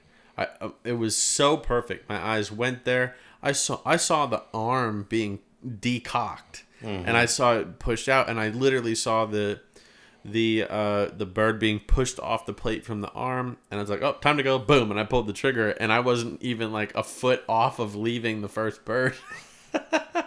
Yeah, it was. it was just a and the, miscalibration. the funny thing is, it's like you, you're bear, you were there. wow. You like, it it was it was five to eight feet off the trap. We were standing above the trap, and you shot beside it. Yeah. You didn't shoot in front of it. You didn't shoot behind it. You shot beside it. And you, for one, you you were just too close. Like that is too close of a shot to make. Too close to the arm. Too close. Too early in the flight. Too close to you. You know your pattern Well, it's not a three inches at that point. You know, and eh, eh, but you know, had you placed the barrel actually on that line, I'm pretty sure you would have you would have smoked it. Yeah. It- I mean, but you were you were five inches right or something. I have no idea where I was. Yeah. It was a- like a wild shot. oh, I saw it hit the mud below Yeah. it. I mean, and it hit the mud like at the same time the target was still above it. Right, because it was only two feet off the ground, three feet off the ground. Right. You know, I mean, I, that target ended up splashed on the bottom with the mud. yeah, It was wild. yeah. But yeah, so so Saturday I'm running it and I felt like I, I did everything that I wanted to do except for two times I just got slightly out of control. And I thought that if they set the same type of course on Sunday, I I've never really actually done this before in sporting clays where I kind of like knew I was going to shoot 100 straight. And uh, just because I had a really really high level of awareness and I felt like I was making good good decisions, um, and all I needed to do was be able to be focused for the round in order to to maintain that um, self awareness, and uh, so that's what happened on Sunday and it took a lot out of you. I'm took- still it took- exhausted. It took a lot out of you because th- we went and shot five stand after we got done with that round mid afternoon, and you were you were just having so much fun. You were all over the place. You did not have it in you to I- be serious uh, about all of those targets. Also, My plan was to try to shoot well in five stand, I, and I shot four pair, I think, and I realized I I pretty much didn't even have the energy to move the gun anymore, and so I was like, I can't. I I'm just gonna get annoyed if I try for this whole fifty round. yeah, I saw, I saw when it happened. It was Yeah, so I just It just was like you were you were like three quarters of the way. There's like ten bird ten bird stations in the five stand for Yeah. fifty birds, and you were like at the fourth pair, yeah, third or fourth pair. and you you just were, and then you just basically were like, and I can tell when you, uh, on something like that when you're just like, okay, I'm having fun now. yeah, You know, I mean that you were talking earlier um, when we were talking yesterday, or whatever. Um, you you said that I still had gas in the tank after shooting my round on Sunday. Well, I actually, you know, I started messing around with the five stand some, but I shot a lot of the five stand purposeful, and I actually shot it pretty well. Mm-hmm. You know, and I felt like I had it in me. Mm-hmm. You know, I was a little disappointed that I had jacked around at the five stand when I got done, and realized that I was only a few a few targets off of off of Winning. winning, the five stand. I was like, oh, that oops, oops. But I didn't think I was gonna have it to be able to shoot the five stand. So I started having some fun in some areas, and it cost me a couple, a few targets. You know, when I actually did have, you know, some something left in the tank than I could have. You know, that's how we learn yeah, you know and i you know i i, didn't, I was never going to really i was never taking the five stand very serious i never woke up and said you know today's the day for five stand for me i was just you know i hadn't shot five stand in a long while so i decided to do it What what were we talking about that I was explaining something about the progression of Saturday and Sunday? and it was something I was. It had to do. It had to do with eyes and focus. And how I, was how I was backtracking able to, explain the tournament, so I could set up what I was going to talk about for what happened on Sunday, and I don't. I lost it in our conversation. I don't remember what I was talking about. Nah, I'm not worried about that. Um, It'll come back to you. yeah. It'll come back to you. Oh well, and if it doesn't, it's probably not that important. Okay. I guess I just told a story. Yeah. yeah. I know. Dang. Oh well. Um. The No, but uh, I could. I, I mean, I'll tell you. I could see you progress from Saturday, from Friday to Saturday to Sunday. oh, oh yeah, that's what it was. there was there was from from Friday to Saturday there was a big difference. Mm-hmm. From Saturday to Sunday, not very noticeable. Mm-hmm. I noticed it. You were uh, you were more intent on Sunday, slightly more intent than you were on Saturday, Yeah. and it was and there wasn't a fluctuation in that. Mm-hmm. You were intent every station, every time that it was your turn to shoot. You were you were intent on shooting, Yeah. and and I could definitely tell you were not taking any targets for granted. No, I wasn't taking anything for granted, and, and it was, uh, it was basically continuously dialing up and ramping up the intensity at which I was trying to use the feedback of information I was getting from trying to pay attention to myself in incorporating that into the decisions I was making. I mean, I would say I would even go as far as to say, on Sunday I watched you do that. You know, for fifty pairs, be a hundred percent on all pairs, and on Saturday, I would say I watched you at eighty-five percent of the pairs, and the other thirteen that got you to 95, 98 were you just managed to break them, yeah, and and it worked. yeah, But uh, even you know maybe those were easier birds, and you didn't. But even on on Sunday, even the easier birds, you gave hundred percent on. yeah, You know, on on your prep and, and to be engaged with. Mm-hmm. You know, and on Saturday I saw you a few times. You know, you ran a station, but were you one hundred percent engaged in those birds? No, you just got you you got away. I don't want to say you got away with six, but you got the you got those six, and but you did it without hundred percent engagement. Yeah, the honestly a little bit of a difference in that for me was the fact that Saturday being a day that we started at one o'clock versus Sunday being one that we start at nine. Um, with the way that my brain works, it's very hard for me to have a day. You know, this sounds dumb, but I actually left late on purpose. Oh, you did. Yeah, because I I woke up that morning. I just was not in the mood. You know, we were supposed. You might have heard we were all talking about. Oh, we get there at ten, kind of shoot around. Mm-hmm. And I so I got. I woke up. I was planning on leaving and getting there around ten thirty, uh, but then I got a call from Wendell, and I was stuck on the phone with him for a little while. And just the mindset that I was in was like ADHD ping pong bouncing off the inside of my head mode, and I just I was like, I'm not gonna shoot good today. I can't pay attention to anything, and uh, it was like one of those days that I'm sure you you might know what I'm talking about. You just you just cannot get moving, Mm-hmm. Oh. and so I, Yeah. I was like, you look at the clock. You look at the clock. You try and get something done, and you barely have started what should take a couple of minutes. You look at the clock. It's fifteen minutes is gone. yeah, And it's like, And what I- did I do? What- yeah. yeah. So I looked at the I, I, I timed. I'm like I know it's basically one road the whole way there, and it takes me an hour and forty five minutes to get there. And I start at one, and I left at uh You came in slide. You slid it in sideways on Saturday, wasn't it?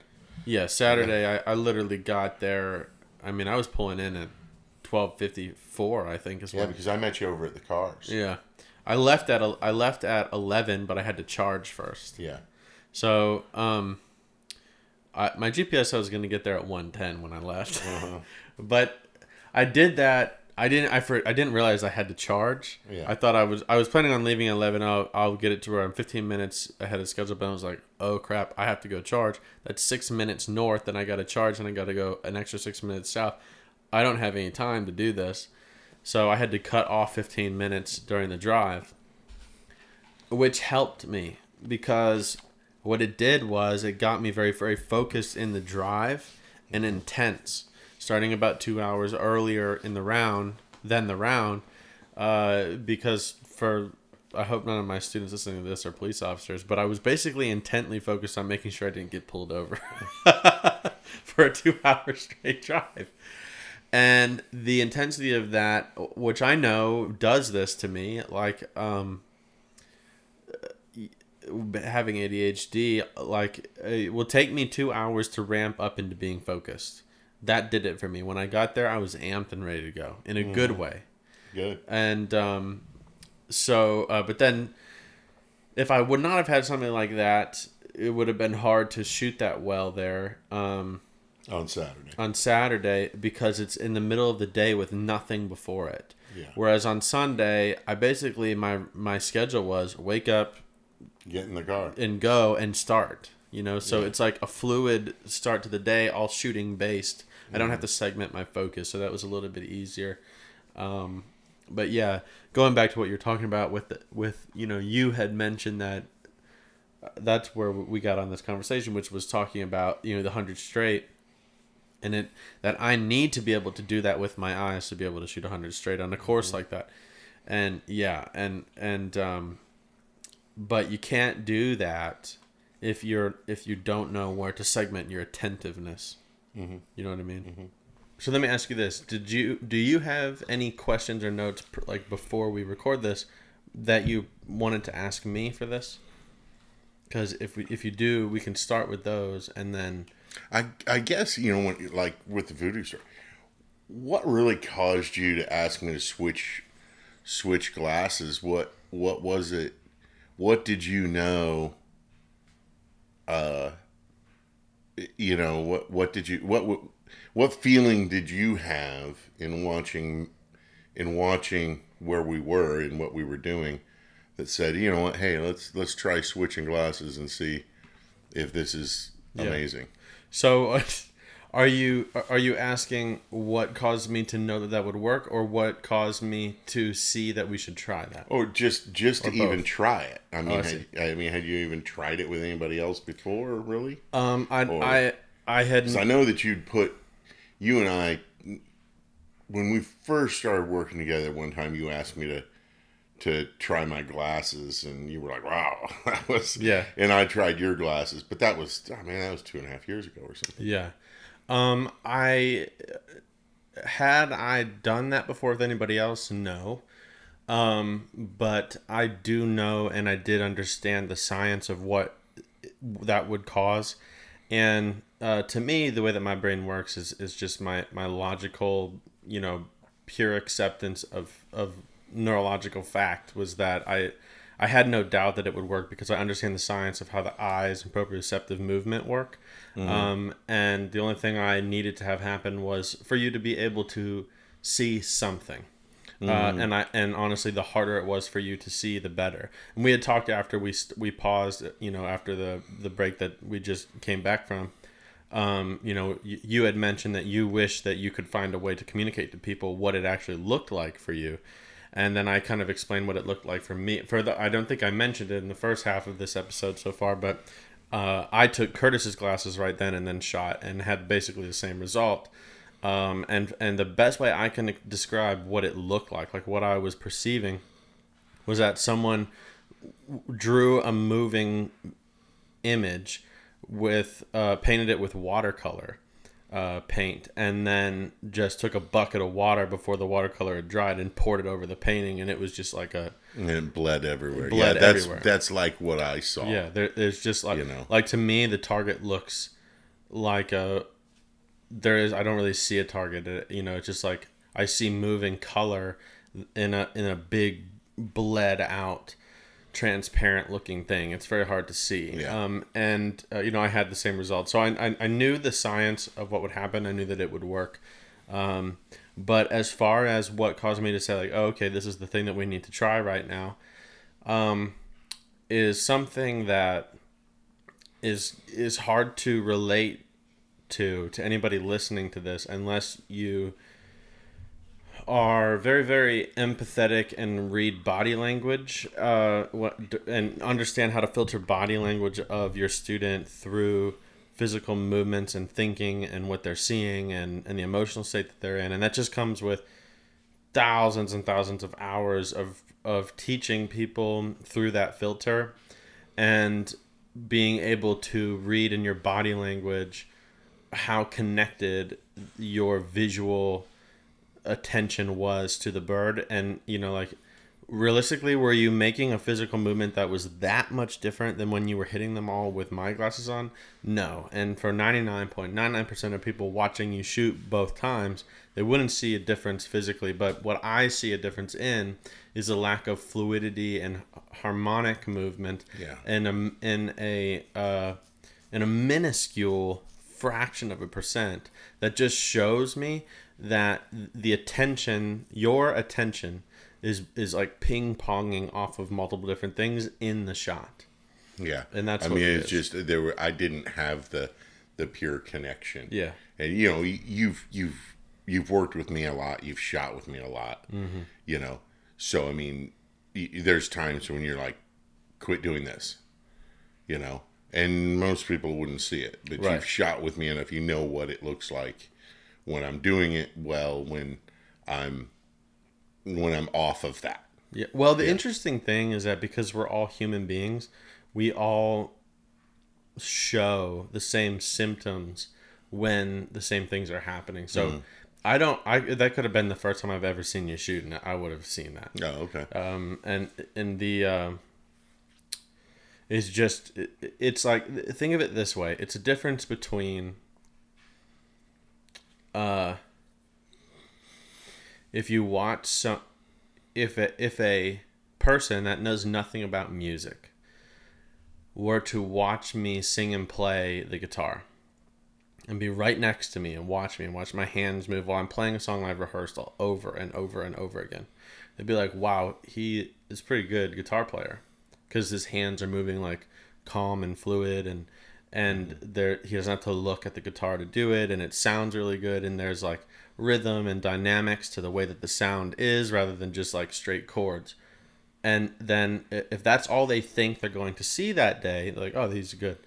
But then immediately afterwards, if you bring in Wendell and you sit them down in front of Wendell and you have him play, then all of a sudden it's like, I didn't even know that that was possible to move your hands like that. It's it's it's like you can see the difference in the body language of the person when they're doing it completely intuitively and innate versus if they're not. And I'm a good guitar player, but I'm nowhere close to like what Wendell is. And when Wendell plays, if you could have, if you could record Wendell and uh, in a video and mute it so that all of your attention is on the way that he's moving, then you do the same thing to me, you would see a Mm-hmm. Then massive see it, difference. yeah, sure. Yes.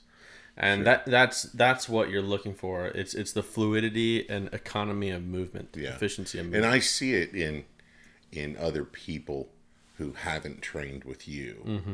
Y- You know, and I see it in how you move. Mm-hmm. Yeah. Yeah. Uh, okay, so let's go on to to these. So um, we already got a little beef, a beef, brief background of your beef, of your uh, of your experience shooting in the first part. Um, so um, I'm gonna read off actually what I gave you as a filter for everybody to hear. Does that sound good? Sure. Okay, so the uh, what I did was I wanted I wanted um uh, I gave Curtis a filter to come up with questions and to think about how to answer the questions that I was going to give him. And I'm going to read this filter. So here's the filter. Um, during specific key moments or transitional periods of your learning journey, what were some of the main turning points or moments where, if you had uh, the answer to specific questions, it would have shortened the progression time of your learning? And then, what would those questions have been? Um, so, do you want me to start off with my questions for Sure, you? Okay. sure. So here's uh, the first question. So my first question to you is: along the learning process of changing the way that you approached shooting mechanically and technically, what roadblocks did you come up against that created a level of confusion in your understanding of how to approach the following things? And we can answer each one individually. So the first one is your approach to practicing, then your approach to competing, then your approach to decision making during competition in terms of what strategy choices to make, and then your overall grasp and understanding of what is in all involved in being able to accomplish your goals in shooting. So we'll start the first one. So your approach and practicing. So basically, during the process of you learning and changing the way that you approach shooting mechanically and technically, what roadblocks did you come up against that created some confusion in your understanding and how to practice? So in generally across across all four of these, um, it would be a reoccurring theme is the understanding of my eyes, body, and mind, and how they work together, and how to allow them to work together. and that's just that's just kind of generally across across all of that as far as practicing, it really, um,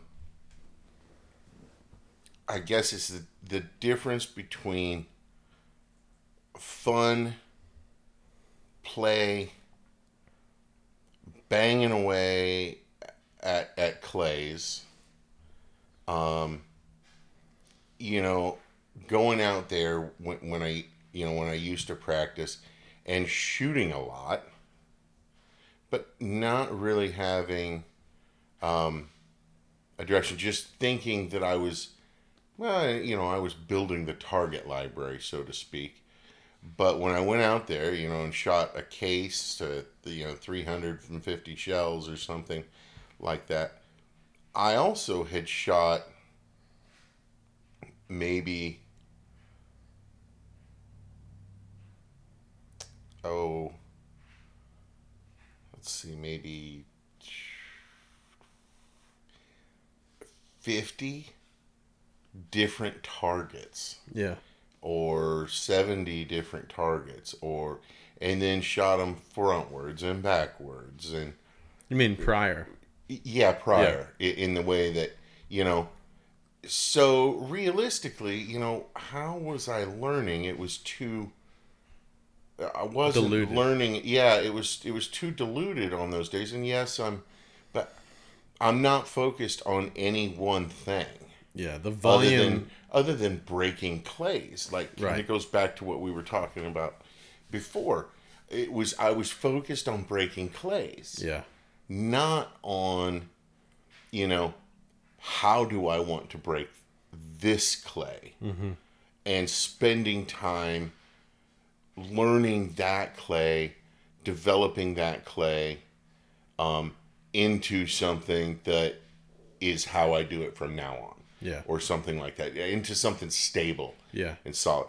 I I basically didn't I didn't necessarily, and there were times I had by the time I found you, um, I had I had revised how I was training, and I was doing I was doing things like going out and doing, um, like uh, a mock hundred bird round, and I was going out and you know, like say only shooting singles and you know trying to break 8 to 10 you know and and making good mo- you know and making good shots. But it was all about the final of that shot. It Yeah. didn't have it I I was never really working in the eyes body and mind categories of getting it to be better mm-hmm.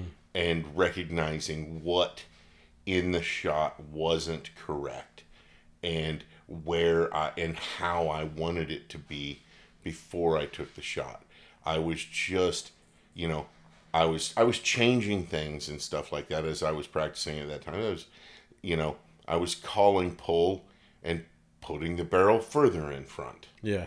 and putting the barrel below. And, you know, I was using other techniques to, to shoot the birds, you know, pull through, pull away. I was practicing these different things. I was practicing birds early, middle, and late. I was doing I was doing some things that mattered and were good. But after doing that for a little while, I wasn't seeing consistency grow. Yeah. I wasn't, and and I was looking at it, um, you know, because I guess when I became, uh, you know, when I went from double A to master, I was like, okay, now, you know, now I got to get serious. I got to try. I got to start. So when I go out, I need to start um, uh, practicing with some, uh, y- you know, practicing some of this stuff and, and getting better. And and a little bit that happened you know say a year went past and i was had dedicated to practicing more. And then i looked at at the end of the year how much how much i had gained. And i was like well, gee whiz. If i want to get to this place Yeah.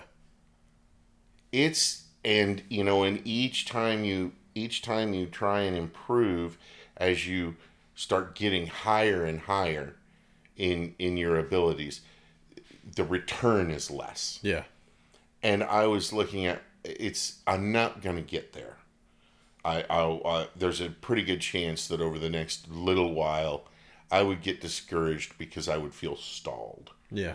and so so then after working with you it i mean simply put started practicing with purpose Yeah. and when i mean practicing with purpose i don't mean i went out and had a quartering shot from the right that i spent a case of shells on Right. I, I'm sure if there's some problem that I've recognized in my game or a a particular shot that I want to develop, I may go out and do something like that. Yeah. Where I spend several boxes on a particular shot, but that's because I'm I'm trying to get the shot to become something that I'm not naturally comfortable with. I'm trying to develop this particular shot into something. I can break it other ways, but I want I want this shot to be even more special in the bag of tricks. You know that I can pull out when um you know when when it's my when it's my right time Yeah. and um, so I still will do that. But the biggest thing I learned, and I guess I'm going to jump forward to how I do it even even now. Um, you and I went out the other day. We were both pretty burnt from shooting the tournament uh, down in Texarkana. I pretty quickly realized that like we were going to shoot through the course that you set, and I quick pretty quickly realized that this wasn't a thank God I was not shooting a competition today because I was not going to be able to do, you know, a hundred birds straight of taking it completely serious. Yeah. But what I could do was take portions serious. I could see I could see a pair or a shot and I could say, okay, for this one I'm going to work on this. I'm going to work on how my eyes feel as I see that as I see that shot and can I have that be better and how how does that affect me? Yeah. um, I'm to work on um, how I move the gun with this with this next shot.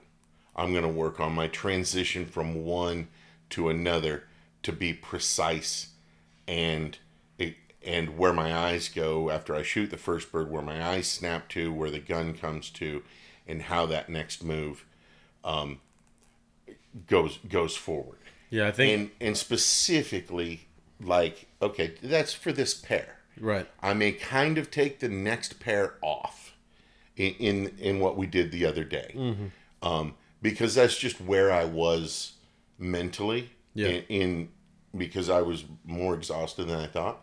On a normal time, I'll do it a bit like that, but everything will be purposeful. Yeah. I won't take. I went out there. There was. I had a good practice down in, um, uh, down in Florida after I had shot uh, uh, blackjack, and I went back on. I think it was Tuesday, Monday or Tuesday after uh, blackjack, and uh, they and I had asked Bruce uh, Potter down there if he was going to change the targets, and he said no, they'll be the same on these two courses. One of the courses he had changed. Um, and I was like, oh, great, because those were the two courses that I had a couple of struggles on, and I remember exactly which stands. So I went back out to those particular stands with them fresh on my mind and took a couple of moments. So just so if we talk about one stand, I took a couple of moments and I looked at a pair and I thought about how I shot it. And then I looked at another pair and thought about how I would shoot that now with a little bit of knowledge about it, made a new plan, and then I, I worked on that plan a bit. Mm-hmm. Um, because I, it was a station that I didn't shoot well. I didn't make the right choices. I either didn't get, for whatever reason, it, maybe I didn't get my eyes there. Maybe I, maybe I was over aggressive. I overcooked the shot.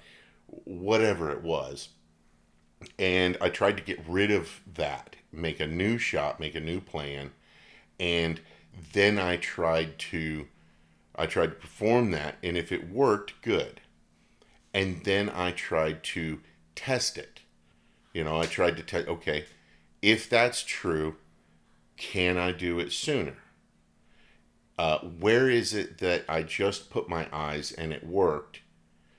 And what is it like if I move my eyes to see it a little sooner? Yeah. Or am I even trying to see it a little too early? What happens if I move them a little late? Yeah. Um, where am where are my start points? You know, um, how is my uh, maybe I was in my transition from one bird to another.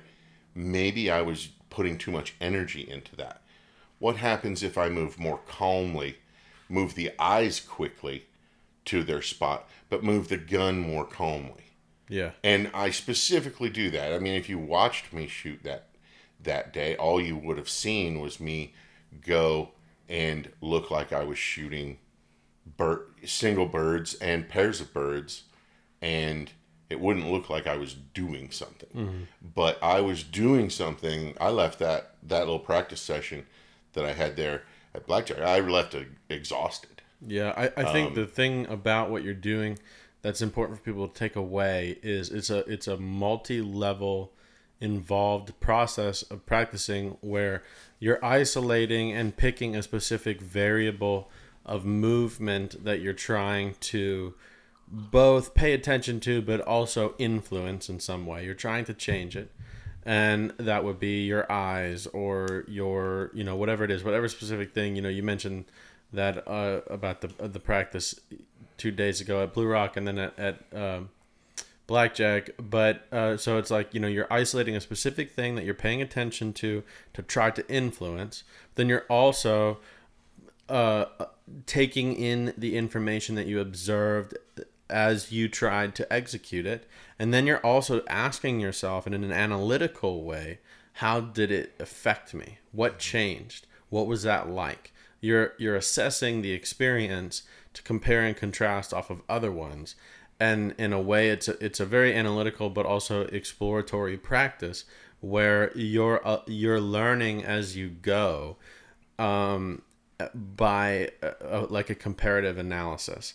And you're gaining data points as you go as you as you work on practice. Uh, but it's important to understand that that's not really possible if you have your attention in the wrong place Yes, when, know? when taking it back to a couple of uh, a couple of episodes ago, when you went over types of practice. yeah Now, it, now it's important. It's also important to understand all the types of practice, for the most part, that you talked about. I'm in a practice session like that. For me, I'm doing almost all of them. It at different times for different reasons, because I've worked with you enough to to know you know to ha- to be able to go out on a day alone and mix them. Yeah. I mean, I was even I was even doing things like, and I'll do this because I had to use the delay, right? I was also changing delays so that um, it would kind of the amount of time that I had between me pushing the button and having the gun ready, um, testing to make sure I didn't amp, like didn't amp up and rush too much Yeah. you know, how calm can I be if I shrink the delay down, Yeah. right? Um, I was extending the delay. How calm do I stay and how ready do I stay if the delay is longer than anticipated? Kind of, you know, playing around with some things that I noticed weren't good on on on a couple of days prior you know? And, and just just testing testing testing testing you know? I wasn't there to i don't i honestly really didn't care like like we've talked before. I wasn't there to break targets. Now the target breaking the target gives me you know an external that tells me okay that worked at least enough to break the target. Yeah.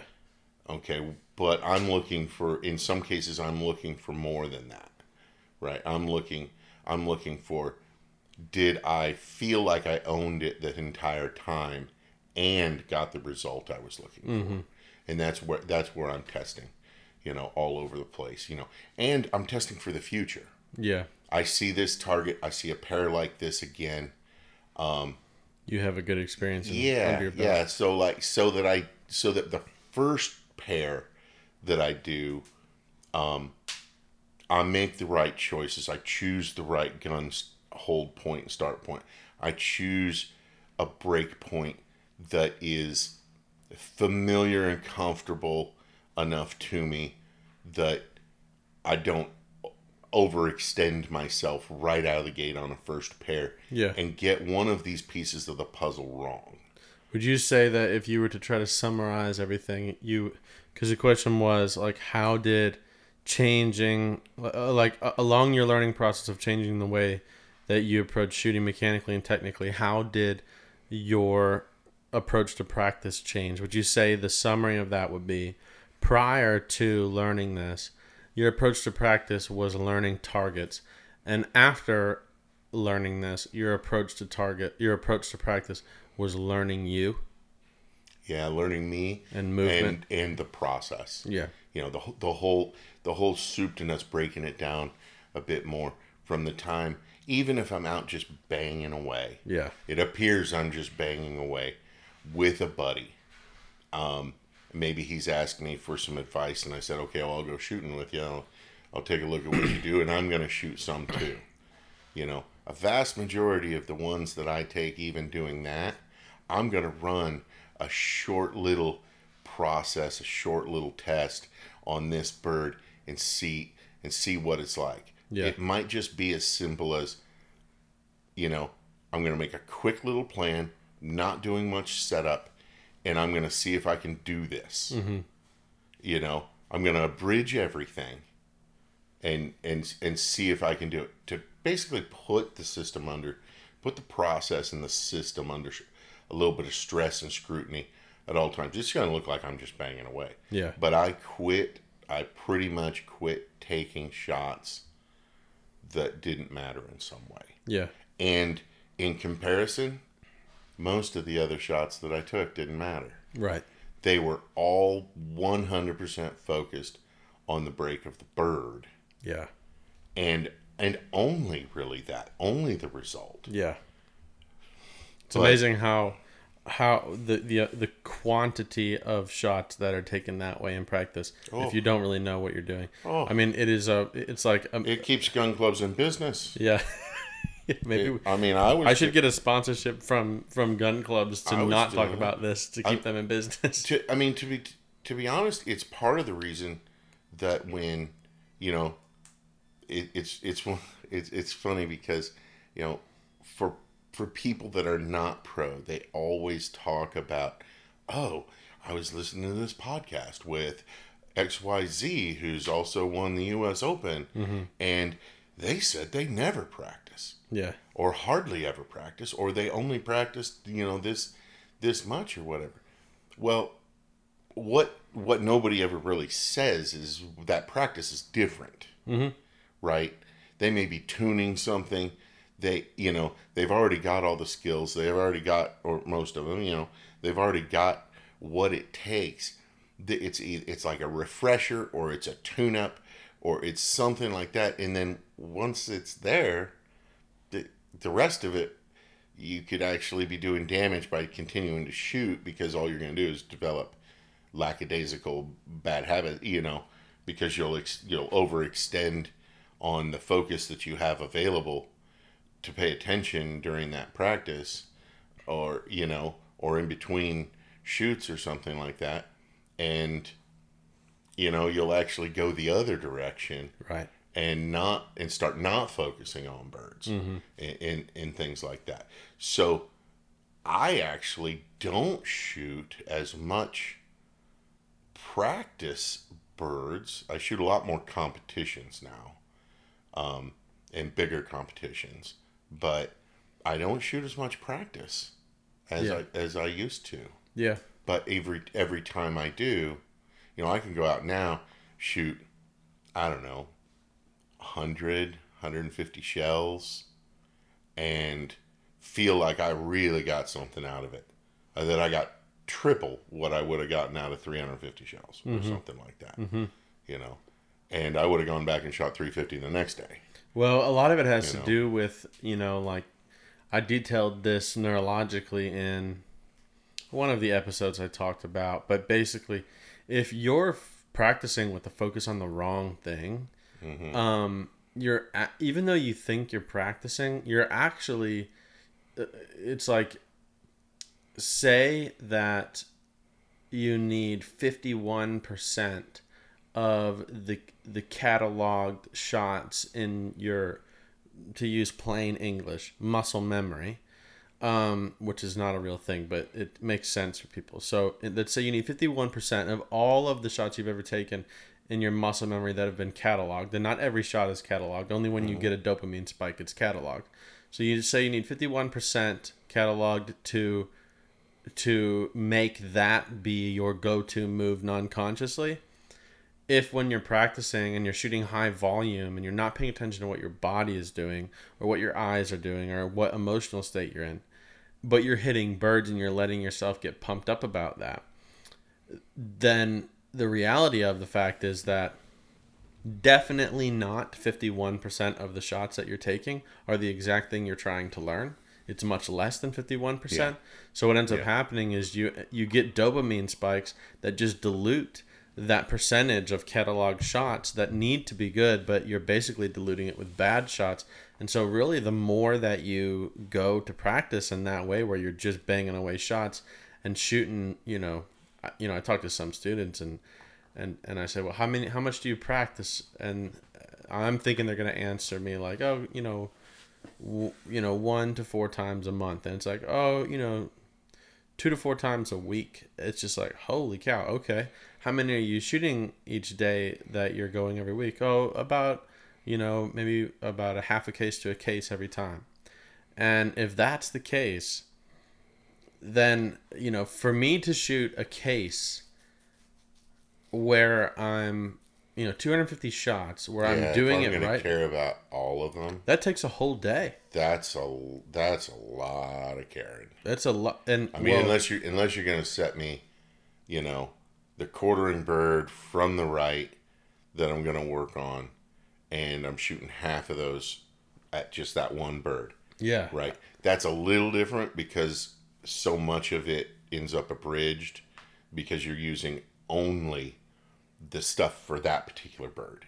Yeah, I mean, it, what you know, if I if I uh, literally just the time it takes to pay attention to what happened, to analyze, to to uh, put effort into into programming what you want to happen, to make a decision, to to assess all your awareness on the things that you need to be aware of, to execute the move, then to assess what happened Yeah. for 250 times. That's gonna take me at a minimum probably four hours. It's gonna take yeah, it's gonna take a long time. Yeah, and so so then that what that means is if you're shooting that much, you're not doing it that way unless you're literally shooting, you know, four to six hours four times a week. Uh, But then that's your job. Yeah. And um, Yeah, it, yeah. no, and so nobody's doing that. You know, you're so banging you- you're, you're banging away at a lot of those shots. yeah. I mean, there's times when doing it, you know, Yeah, there's times when, you know, you do, you know, quantity is an important thing to learning, but you also need that qualitative, uh, focused approach to practice that's less volume. I mean, I think And- a, a good volume one might be okay. Um, everything else aside, I'm going to work on my FITASC mount today. Mm-hmm. Just go out and shoot a ton of targets with 100% effort on getting that mount to the right place every time, and don't don't necessarily worry about the eyes. Don't necessarily worry about the rest of the move. Don't worry about the break, and it's just the move from touching your side, you know, nine inches down or whatever. 25 centimeters. Yeah, right up and touching and firing when you touch touch cheek or whatever. You know, if that's what you're going to work on, okay, then that's so isolated that you can bang away, Yeah. and that's the only thing you're paying attention to, and you're going to go through a bunch of shells doing that, Yeah. right? But boy, that you know, if you're if you're really working on the game, you're not, you know, you're working on more. You know, each shot you're working on more than just your mount, mm-hmm. typically, unless you found, you know, new gun. Right. You know, yeah, I would say, you know, you get a brand new gun, go out and bang out a lot of shells. Yeah. And get get to know that thing so that you can even start doing The other thing. running processes and not interrupted by this thing's lighter than my old one Right. or it doesn't mount to the same place on my cheek than the old one and not interrupted by those types of things because mm-hmm. those are distractions and just get to know the gun Yeah. right that would be very important Yeah. You That's a day where, I mean, when I got a new stock in forend on my gun, I think I went out last year and I'm like shooting 750 a day for three days in a row. yeah You know. yeah i mean i've seen i've seen you struggle with like something changed on your stock and we went out we went out to shoot something and i realized pretty soon that you were shooting Yeah. you you became a trapper. Yeah, I was like, wait a second, why am I the one pushing the button all the time? You know, and that's because you you that's all you were doing. Yeah. It was just about like this stock isn't in the right, pla- it's not mounting to the right spot. So all you were doing was taking shots, seeing if it was going to start getting comfortable for you. Yeah. You know, but you weren't really necessarily paying attention to the eyes, and you weren't paying attention less. to the swing or your foot position. You were just, can I move this gun and have it end up in the right Right. right place on my body? Yeah. What's the precision I have when it hits my body? Yeah. Yeah. Yeah. Uh, any more thoughts on the practicing? Do you want to move on to the competing Yeah. or yeah? Yeah. Okay, so how did going through this process change your approach to competing? Um, and and I'm this is the answer. The answer is fairly simple, um, and it's something that, as you know, I still have to work on an awful lot, and I, it's it's something I struggle with, and it depends on what day it is, how much sleep I've gotten, stuff like that. Um, but and we talked a little bit about before, you know, whether or not, um, you know, sometimes I don't really care about score because I'm working on something that you know. So that that all being said, um, 100% engagement. Yeah. I mean, the simple thing, the the the simple answer is learning how to be 100% engaged on every target, in every plan, on every pair, paying attention 100% to everything that goes into making that shot and making sure that I'm not sloughing off on any of the aspects, you know, um, that as I've as I've looked at a, a pair, if it's an easy pair, that I've still taken the time to think about and look at and consider what could go wrong with that first bird. What are my tendencies on that first bird? Um, oh, what are my tendencies on the second bird? What could go wrong? Um, what is the best uh, road to correct for me?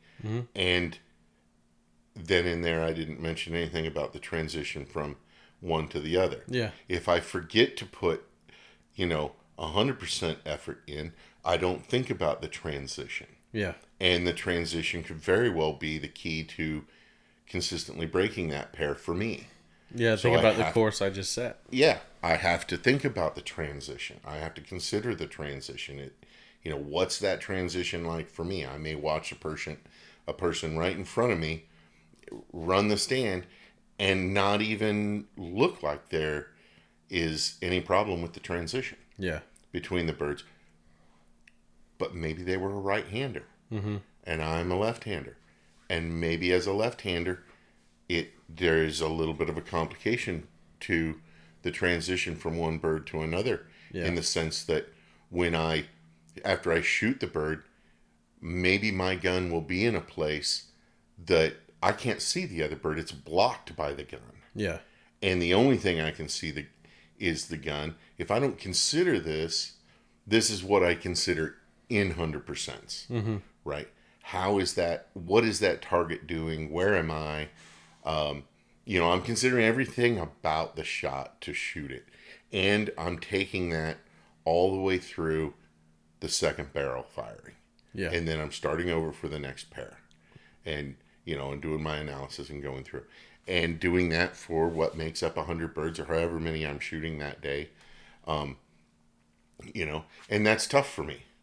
That's tough for me because as one of the things that I that I changed, that was one of the things You're right. is this awareness of how much goes into the shot if you're going to control it um, instead of just an awareness of whether or not I broke it and where the barrel was, Yeah. right? Um, it takes more to do. You know, I can be aware of where the barrel was and whether or not I broke it on every shot and, you know, leave and leave, leave that round and feel like I could shoot three more rounds Yeah. you know if i do if if i really spend all of the diesel and go 100% i don't mean fast 100% Yeah, yeah, but yeah. I, but just you know completely engaged 100% through an entire round. And that includes managing you know the water that i'm drinking that i'm making sure that i'm drinking water uh, making sure that i'm taking a snack at a reasonable time um, that i'm not allowing myself to become too distracted all these different things.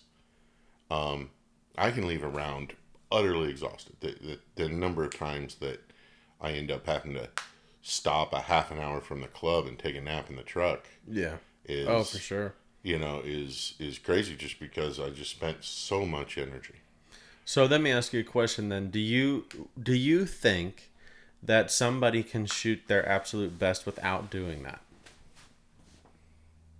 I think there's people. I think there's people that that I don't know. I yeah, I hope I wouldn't offend anybody by this, but maybe if you just are not very thick in in in the skull. Yeah. I mean, like, if the world is so simple that you literally just, it's just that simple. Yeah. Uh, and, and, and you, and you do it. And you're able to control it. But you're not even controlling it. It's just like how you are. I mean, it's like you'd have to be. I, I, I, I don't know the answer to this. Maybe it's you just would have to be simple. I think. sorry, Sorry. I'm sorry. But, Yeah, I But- think I um mean, I think the answer to that question is no. Um I don't think that you can be I don't think you can shoot your best without doing some type of that. Because You have to have a level. I think people have different levels. I, I think it's not different levels. I think it's different languages. And uh, you know, I think depending on what language you use, then that's how you interpret that information. You know, like um, what language do you use to communicate that? You, for me, I would say that you know, um, you know, you you initiated and engaged in microsaccadic movement with your eyes on that bird instead of using smooth pursuit. So, and somebody else might just say the bird looked jumpy. It's the same thing. Um, well, I think it also, um, I think there's a different perspective that you have to consider in this too. Is could you do it and shoot eighty, and not put Right. this kind of effort in? Yeah, for Yep. sure. Yeah, you can shoot. Could you could you do it and shoot eighty five? Yep, it's gonna be more difficult. Yeah, um, Can you do it and shoot hundred? Nope, no way. Yeah. it's not gonna happen. On now, You know. there's gonna be pe- you know there's twenty thousand people that listen to this, so Mm-hmm. there's gonna be people that you know are gonna be like these guys are full of crap because I shoot 97s on time, but that's a charity course. We're talking about NSCA, U.S. Open level, World Championship level, Yeah, you start regional talk- level. You start talking about like U.S. Open or fucking Northbrook. Yeah, yeah, like at Northbrook, or or like You at? Backwoods this past year. I mean, the um, Even even at Cross Creek in the woods, you got to pay attention. yeah, you can't. There's there's just it's it's a different understanding of of what's required because of different people's approach, uh, because of different people's um uh uh experience with the game in whatever you know level that they've been engaged with. Can you wing it and find ninety three? Some uh, one time or, On a, or on a big course, Mm, not on a big course. On Yeah. on a local, you can wing it and find ninety three. yeah, yeah, You can yeah. wing. You might be able to wing it and find 90, 95. Good chance you won't do it next time yeah, because you're not really, you, you don't really have a foundation right, that you're working with when when targets become, you know, unfamiliar and stuff. You know, I, I was I was talking to you about. You know, I was spent some time just shooting the Florida swing. You know, and when your comfort level is challenged at 10 miles an hour faster and every trap you know 10 to 15 yards further away than what you normally would see and backgrounds that you are not used to and styles of targets that you don't see very often um you're gonna have to have you're gonna have to put some planning. You're gonna have to do you're gonna have to do some things to get that to go your way. Yeah, because otherwise you wing you wing something like that and I've done it. I've, I've tried winging it you know when I when I first went down to Florida a couple years back and you know you, you end up feeling beat up yeah. You, you, know yeah. yeah. it's so yeah, it ain't happening. no Um, any questions for me on that? Okay. Um, how about as you've learned this new approach to, um, Bell, you're gonna have to you're gonna have to pick a spot to to hang out. yeah, Um, as you Curtis isn't petting me enough. Yeah. as you've uh, you know gone through the learning process of changing all this stuff, um, it, it, we kind of covered this in this in the last two questions, but talk to me a little bit about how your approach to decision making during competition, in terms of your strategy choices that you're making, strategy choices that you're making. I can't talk. Um, how that's changed. I mean, we kind of really did just talk about. Basically, it, it just has now existed. yeah yeah know? you know, um a consciousness of of uh you know of prior to the shoot what am i doing you know you know, how much coffee am I drinking? Some things like that that then go and influence my shoot. A consciousness during the shoot of what states that I'm in, in between Mm-hmm. You mean like emotional, visual, Yeah. physical? Yeah. yeah, you know, um, are my eyes working? Um, say if you have like a, a baseline average that you expect out of your eyes, are do they happen to be working better today, or do they seem more acute, mm-hmm. um, or do they seem sluggish? Um, and and trying to match up um, my strategies with who who I am, um, and then also you know endurance Yeah. you know, and we talked about that a little bit already, you know. It, it, instead of throwing the heat to every stand through a 100 bird event, um, just just shoot and and break and, and break some and move on. Yeah. And uh, you know, and and put that put that one in the bank. That's a that's a big reason why I don't like I don't like general applications and explanations of things because you know if if you identify as a specific style of shooter like in terms of how aggressive you are on pairs Mm-hmm. or how you know the problem is that that's just not always applicable No, And- no, I've learned. That's what I. That's one of the things I'm learning. Like I'll go, I'll go to a local back home. I may do it this coming Sunday, just because. Um, and I'll just right out of the gate, I'll be like, "You throw me the heat, and I'm blasting." yeah Just- give him a little chin music yeah. I'm just, I'm just, I'm, I'm going bang bang. Yeah. You know, all day long. Right. showing him the stuff Yeah, I'm just show. I'm showing the stuff and uh, be damned. You know, this might be the day it lasts for a hundred birds. Yeah. You know, 20 haven't- birds in it's gone You know, I haven't had that. Usually, you know, it'll go, it'll go twenty birds in. It'll look amazing, and then I'll just, you know, and then I'll just turn it into a, a train wreck you can't take your eyes off of. Then it'll come back around for another twenty birds. yeah You know, and at the end, you can see it in the scorecard. hmm oh every Right? time you can see it in the score, but you can also see it in the scorecard. It's like, You can see where wow, you know, you you started first five stations, you ran. What happened to six, seven, and eight? And then it looks I like was stubborn. you know nine, ten, and eleven. You were back, you know, and then what happened to 12, 13, 14? You I mean, know? think about how many of the video calls we've done over the years where we're looking at that. Oh yeah, we we had tons, tons. Yeah. You know, we look at different things in those video calls, but that was one that you know, and it's like I don't know why this is happening. You know, it's because you're throwing the, you're throwing the heat to it, Yeah. right? you know, it's like you got two trash can lids, and I'm gonna see how quick I can shoot them. yeah.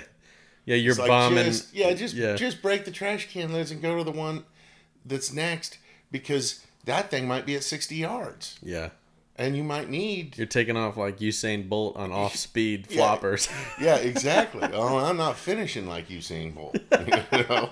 no, you are way ahead of the bird. yeah, yeah, yeah. So, yeah, I mean, it's real. It's a consciousness of having some strategy and how to how to play the game.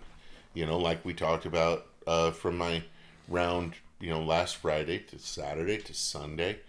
You know, and I played a conservative round more so on Sunday, and it treated me pretty well. Yeah. Um, but I had I was purposefully going to break as many targets as I could and not have it be and and not let myself get out of control. Yes.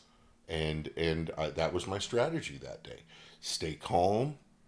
Maybe take the target a little later than I normally would. You know, and ensure some breaks. Yes. You know, and I'm I'm, I'm learning that. Uh, I'm, I'm learning to con- learning to control that some more. yeah, that that was very good, and and you should feel really good about that because, um, you know the that I was so happy to see that in your in your approach to that round, um, because it's such, it gives you so much valuable data. Again, body of work, right? Yeah. Um, I take that experience that worked, and I move forward with that. Now that might not be how I get to shoot next time, Right. right? I might not be. I might not have the patience to do that. Um, I might have to. I might have to cook some birds to stay in the game mm-hmm. because I just might not have a, enough patience. Yeah. and knowing it but again a body of work to learn from so that when you get like you look at a guy like bill mcguire bill mcguire or wendell cherry that has immense bodies of work of how they shoot and knowing how they what they can do. Yeah. right? Well that's what you're talking about. I mean you're talking about building that for yourself Yeah. and when you start looking and considering things like emotional connectedness to the bird um, and and to the outcome, and you know, you start talking about these extraneous things that are not just the move and the bird. Um, you know, it becomes it becomes a lot. It becomes a lot to work on. It does. A lot to get a lot to get correct. So that you just literally pulled me right into the next question, which is that um I'll read it off so I get it right. Talk to me a little bit about the change in your understanding of the of what all is involved in being able to accomplish your goals in shooting now. Um, the totality of it like there's there's so much for me personally I, I always you know got preface it with me and how I think and how I do things the totality of it of what I what I want to achieve is one thing.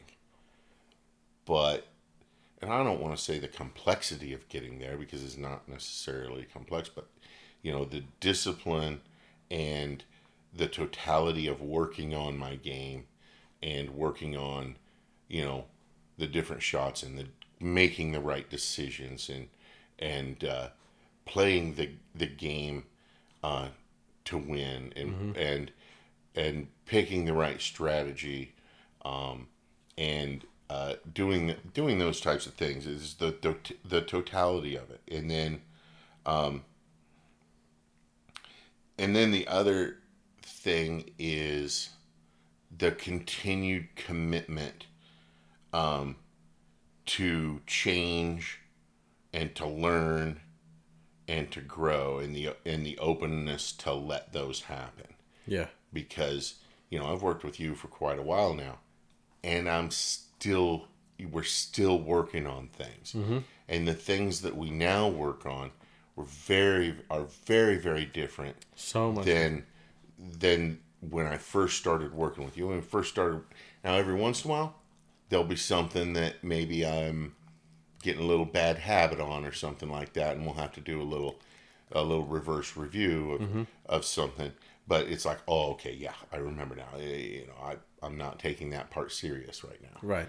and and and that but you know if you're gonna if you're really gonna you know if you're gonna commit to you know to the goals you're gonna have to be willing to make to make to make changes and you know what are you gonna have to learn about yourself about the game um to make that change and Yeah. then, and then you know and then you're gonna grow and then what's what's next right you're not going to be done Yeah.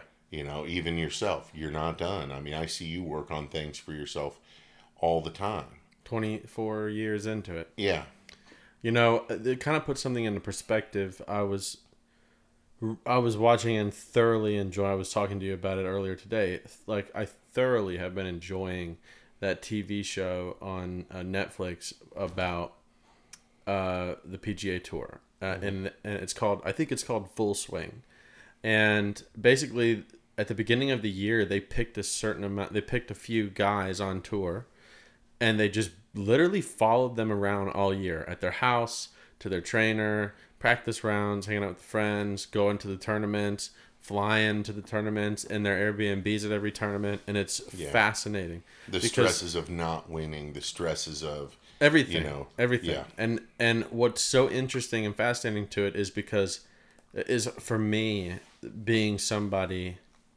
that does that in a different sport mm-hmm. it's like watching my life but on a golf course instead of shooting and to put everything into perspective when when i have people that come to me and or or even if it go to somebody else, if if one of your goals is to compete with someone like me, that and this is going to sound egotistical, but it uh, but it's just putting it into perspective.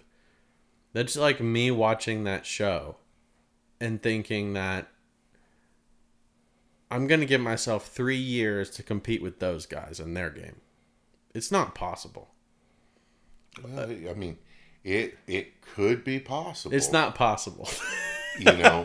it's just not possible. I It's a- don't know that you could. I don't know that you could build the inventory. you can't that's that that's you- what it that is. you need. I can I can hit a ball as far, and I can I can putt pretty damn good. I can hit. I mean, I for a long time was a really good golfer, uh, and uh, I know it would not take me long to make it to where if I go out to a course, like I'll pick the best golf course in Arkansas, I'll go out and I'll golf under par.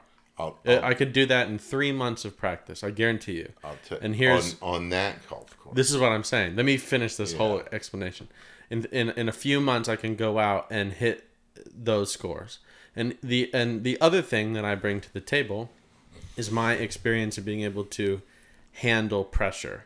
I watch. I actually watch. I'm watching them struggle in matches, and I am immediately like immediately thinking like, oh my gosh, they're this is they're they're nowhere near the competitors that my peers are in my game uh, they don't know how to deal with the mental aspect of it. Like there, uh, uh, Brooks Koepka, they were showing him after he had gone three or four years and won like four majors, and he's in the biggest slump I've ever seen any person in, and he's so clueless as to what he's doing wrong that he he it's literally in his tone of voice as he talks, how he mentally approaches every tournament, everything, and I'm sitting there looking at like this guy is making hundreds of millions of dollars playing this game. He's looked at as a professional athlete, but every person that I have to compete against in my game is better than him at being an athlete. And so the interesting thing about it is that I like I would bring that aspect to the table. So immediately I have the mental aspect of golf to be able to perform equally uh, as those guys. Uh, and in a few months, I could score equivalent scores as they could if I took it as hard as they do. I mean, if you watch the show, you'll see how much they practice. It would take me 15 years minimum to be able to actually compete against them. Yeah, to, to be to be out on the tour and show up to basically have your caddy go a half a week early and him play the course and then you show up on Wednesday to play your round on Thursday. All you do is walk the course on Wednesday. They get practice and- rounds. Yeah. Oh, they do. yeah. Yeah. Some of them Um, multiple. and and basically with your caddy, but get to play those courses. In those courses that they play, I've played some courses Same. That, that are on the PG. They're not they're not your course that you. For one, they're very expensive if you play them. Um, but man, they are just they're full of dynamite. It, it's Well, and you think they're hard when you play them. Yeah. Play them when they have a PGA event. yeah. I mean, I we're mean- talking a whole nother level. Yeah, I mean- but it, but it is, but like literally score wise, mechanics wise, mental game wise, I'll be equivalent to them in a year. Yeah. I can't beat them for two decades from now. Yeah. And and it's it's because they're they are showing up every day on every course for every swing no matter what the conditions you know and i'm driver off the deck. Yeah. I mean, Like- like literally, i'm i'm one i'm one back and i could i might be able to reach it. I'm driver off the deck and it could go and, and me it go completely wrong. Yeah. right? Like I, I i couldn't i i i would i would be getting me to lay up in golf and and i can play some golf. Getting me to lay up in golf is ooh that ain't happening Yeah, I mean, you you when you listen, this is why I love this show because I have so much respect for everything that they're doing. Uh, I see, like I said, I see my life in a different game, mm-hmm. and and it's cool to have the perspective that I have of shooting, but watch another game and be able to pick up on all the things that they're doing, mm-hmm. and and listen to them talk about shots. Talk and it's like and this is where the difference is between me being able to have the mental game, have the scores, be able to go out and put the round, and if you, uh, in, I mean, with as much as I know about learning physical movement and mechanics and things, and as good as my golf already is, I know that if I s- studied Tiger Woods' swing in slow motion in in a few months, I would have an identical swing. Well, you think about it too. It's like you go out, you shoot not even a not even a grand uh, or a Grand Prix FITASC or something. Just a standard FITASC, 100 birds, right? The 100 birds that are almost all different, Yeah, right? And they make 65 swings. yeah. Let, 68 let, swings. let me finish my statement because it's gonna. If you cut me off there, it's gonna sound like I'm the biggest cocky asshole known to man. Okay, so don't let don't cut me off when I'm gonna sound like a dick. Oh, no, I'm gonna- But yeah, but the. Uh, But yeah, so like in a matter of months, I can have an identical swing to him if I study that and with uh, what I know about internal awareness and things like that. But when I listen to these guys talk about their knowledge of the minutia of the game, of things that influence, like you know, what uh, my ability to play scratch golf is all based off of feel and very little knowledge. Their ability to play golf is based on a, a level of understanding of golf that I have in shooting plus the feel.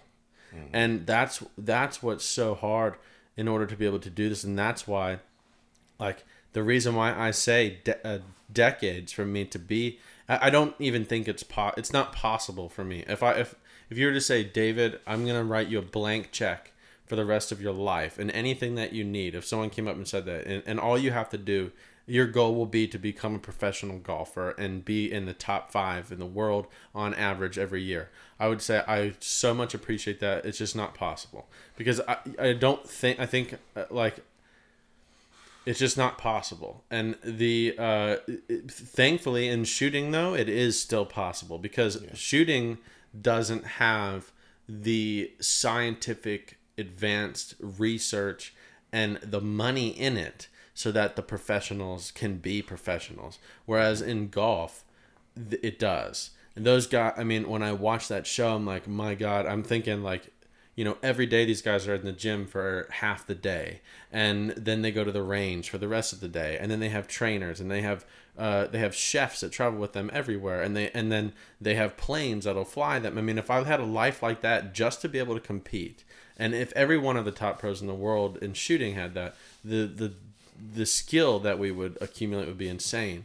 But we don't have that, which is why it's open to be accessible for somebody in a certain amount of years to be able to get equal to us because we still have to work a job. If you if you were able to meet with an eyes coach three mornings a week for an out, three Yeah. mornings every day, three mornings a week, Yeah. every day of of the year, um, you know, for an hour, just working on the eyes. Follow this dot. Oh, You- yeah. you know what I mean. Amazing. And then later on, later on that day, you know, and you got a massage after every round, Mm-hmm. and you know, you there there was science behind listen after you finish a round and you're getting a massage. There was science behind you listening to a waterfall while you're getting the massage, and it and that being able to take what you learned in that round and solidify it. In that's what they do yeah. right? That's how much. That's how far they go, and we don't have any of that. Yeah. I mean, like, like there's no eye, there's no eye coach, you know, that's coming by my tent, Yeah. uh, you know, uh, or or anybody's tent, right? There's just, there's just you wandering around, wondering why your eyes didn't work well today, you know, and hoping that by drinking some more water tonight and getting some more rest, that they work tomorrow. Right.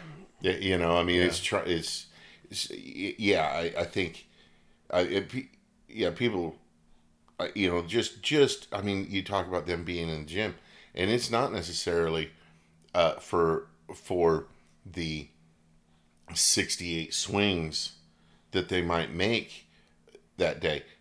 It's for the sixty-eight swings that they're going to make four days in a row, and walking those courses.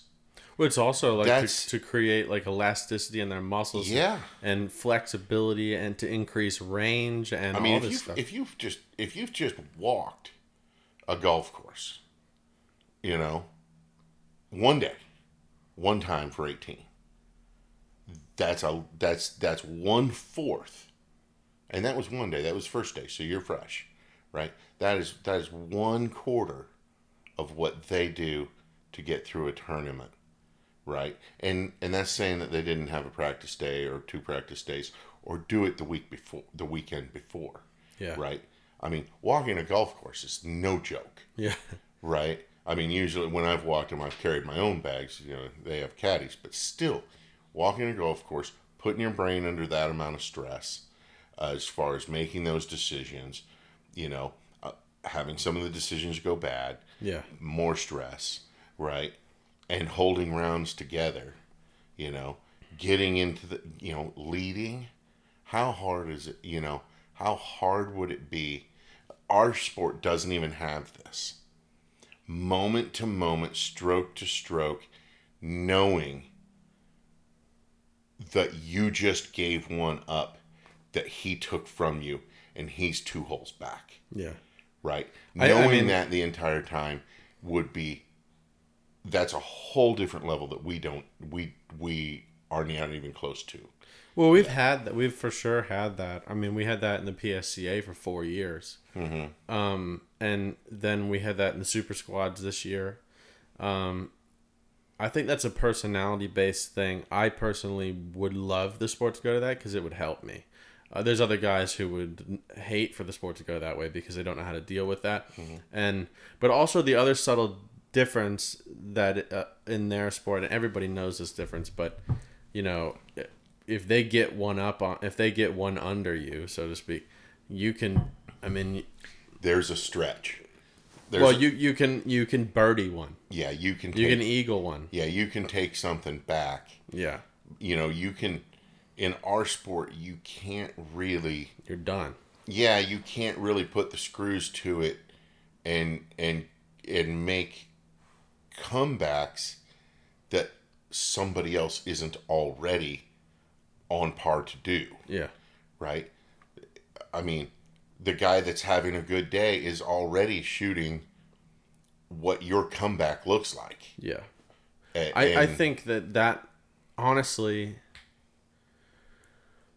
I mean I've played very serious golf. I think shooting is harder mentally, but I think golf is better because it's not as demoralizing if you're like you can it is for an optimistically minded person you can always make up ground in golf. You cannot make up ground in shooting. You miss one you're out. Um, and that has to do with if you're competing live with somebody or if you know a score in golf that you need to go beat and you need to make the cut and you go bogey bogey bogey well and you need to go four under that day. Now you there's a seven there's a seven stroke you know difference. You you can birdie you know seven out Mm-hmm. Yeah. of the next 12 and then and then you're back. So and that but also if you're playing head to head you can do that. There's always that optimistic aspect to it and that makes it that makes it easier mentally. But i will say that uh, so I would I would give a point to shooting for the difficulty of it, but I would give a hundred points to golf for the excitement of the possibility that you can go birdie birdie birdie birdie we birdie. don't. Yes, because that's a, that that makes golf the most beautiful game in the world because you can't get the most exciting thing in sporting clays is that you just do what is there to do. You just hit them. In golf, you can you can rally back and you can you know well, you yeah, can th- hit an albatross on a par 5 you know, from 200 yards out you and don't win. get you you don't get any kudos for doing doing something that's pretty darn cool in our sport. Like so you know you shoot a bird an incomer uh, you shoot it off the arm and it gives you tons of time on a bird that everybody's had trouble with for the second bird it's like oh wow that was that was that was gutsy and but all you did was break both birds yeah. right? It's like Where- that game you and I played in practice that one time at Remington Gun Club, where we could get bonus Yes. points with yeah, that was that was fun. That was So now would that not be a fun game to televise? yeah, that would be neat.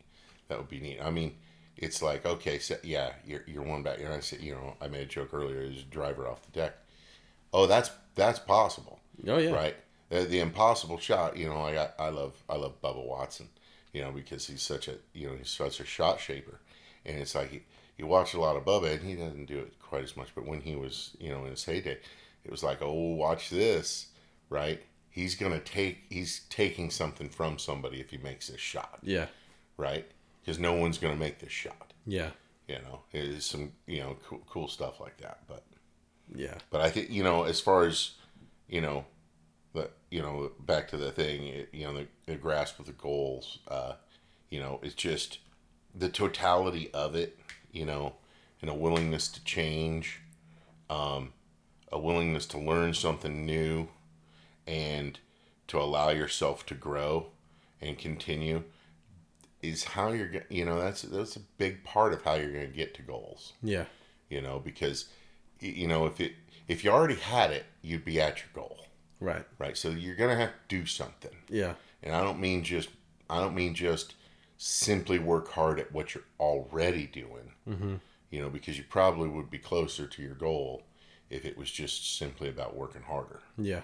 you know you're going to have to work hard but you're going to have to be willing to change you're going to have to be willing to modify things you're going to have to be willing to be a little liquid in you know and and the the person that comes out of achieving that goal might not be the same person that went in Yeah. Oh you yeah. know you know i mean i don't mean you know i mean you're still going to be the same person but i mean like the style of shooter what you take seriously Your grasp of everything. your grasp Yeah. of the game um you know what you the the places you put the most emphasis in the game all those you know tons of stuff to be different i'm different now mm-hmm. you know i'm different now uh, as a shooter i don't know you know guys that have shot with me um over time you know who who would recognize it who would be you know who paid attention enough before versus versus how I shoot now to recognize that I'm that I'm different. My choices are different about how I shoot.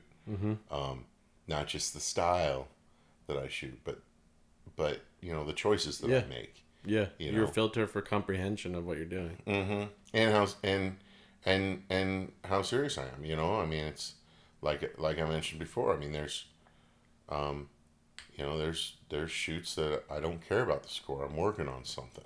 Yeah. Well, uh, that there weren't shoots like that Right. before, you know, and there's shoots that I do care about, and I'm I'm gonna try and do every. I'm gonna pull out everything to see if I can use it right Yes. and and get a score that that I want. Mm-hmm. Yeah.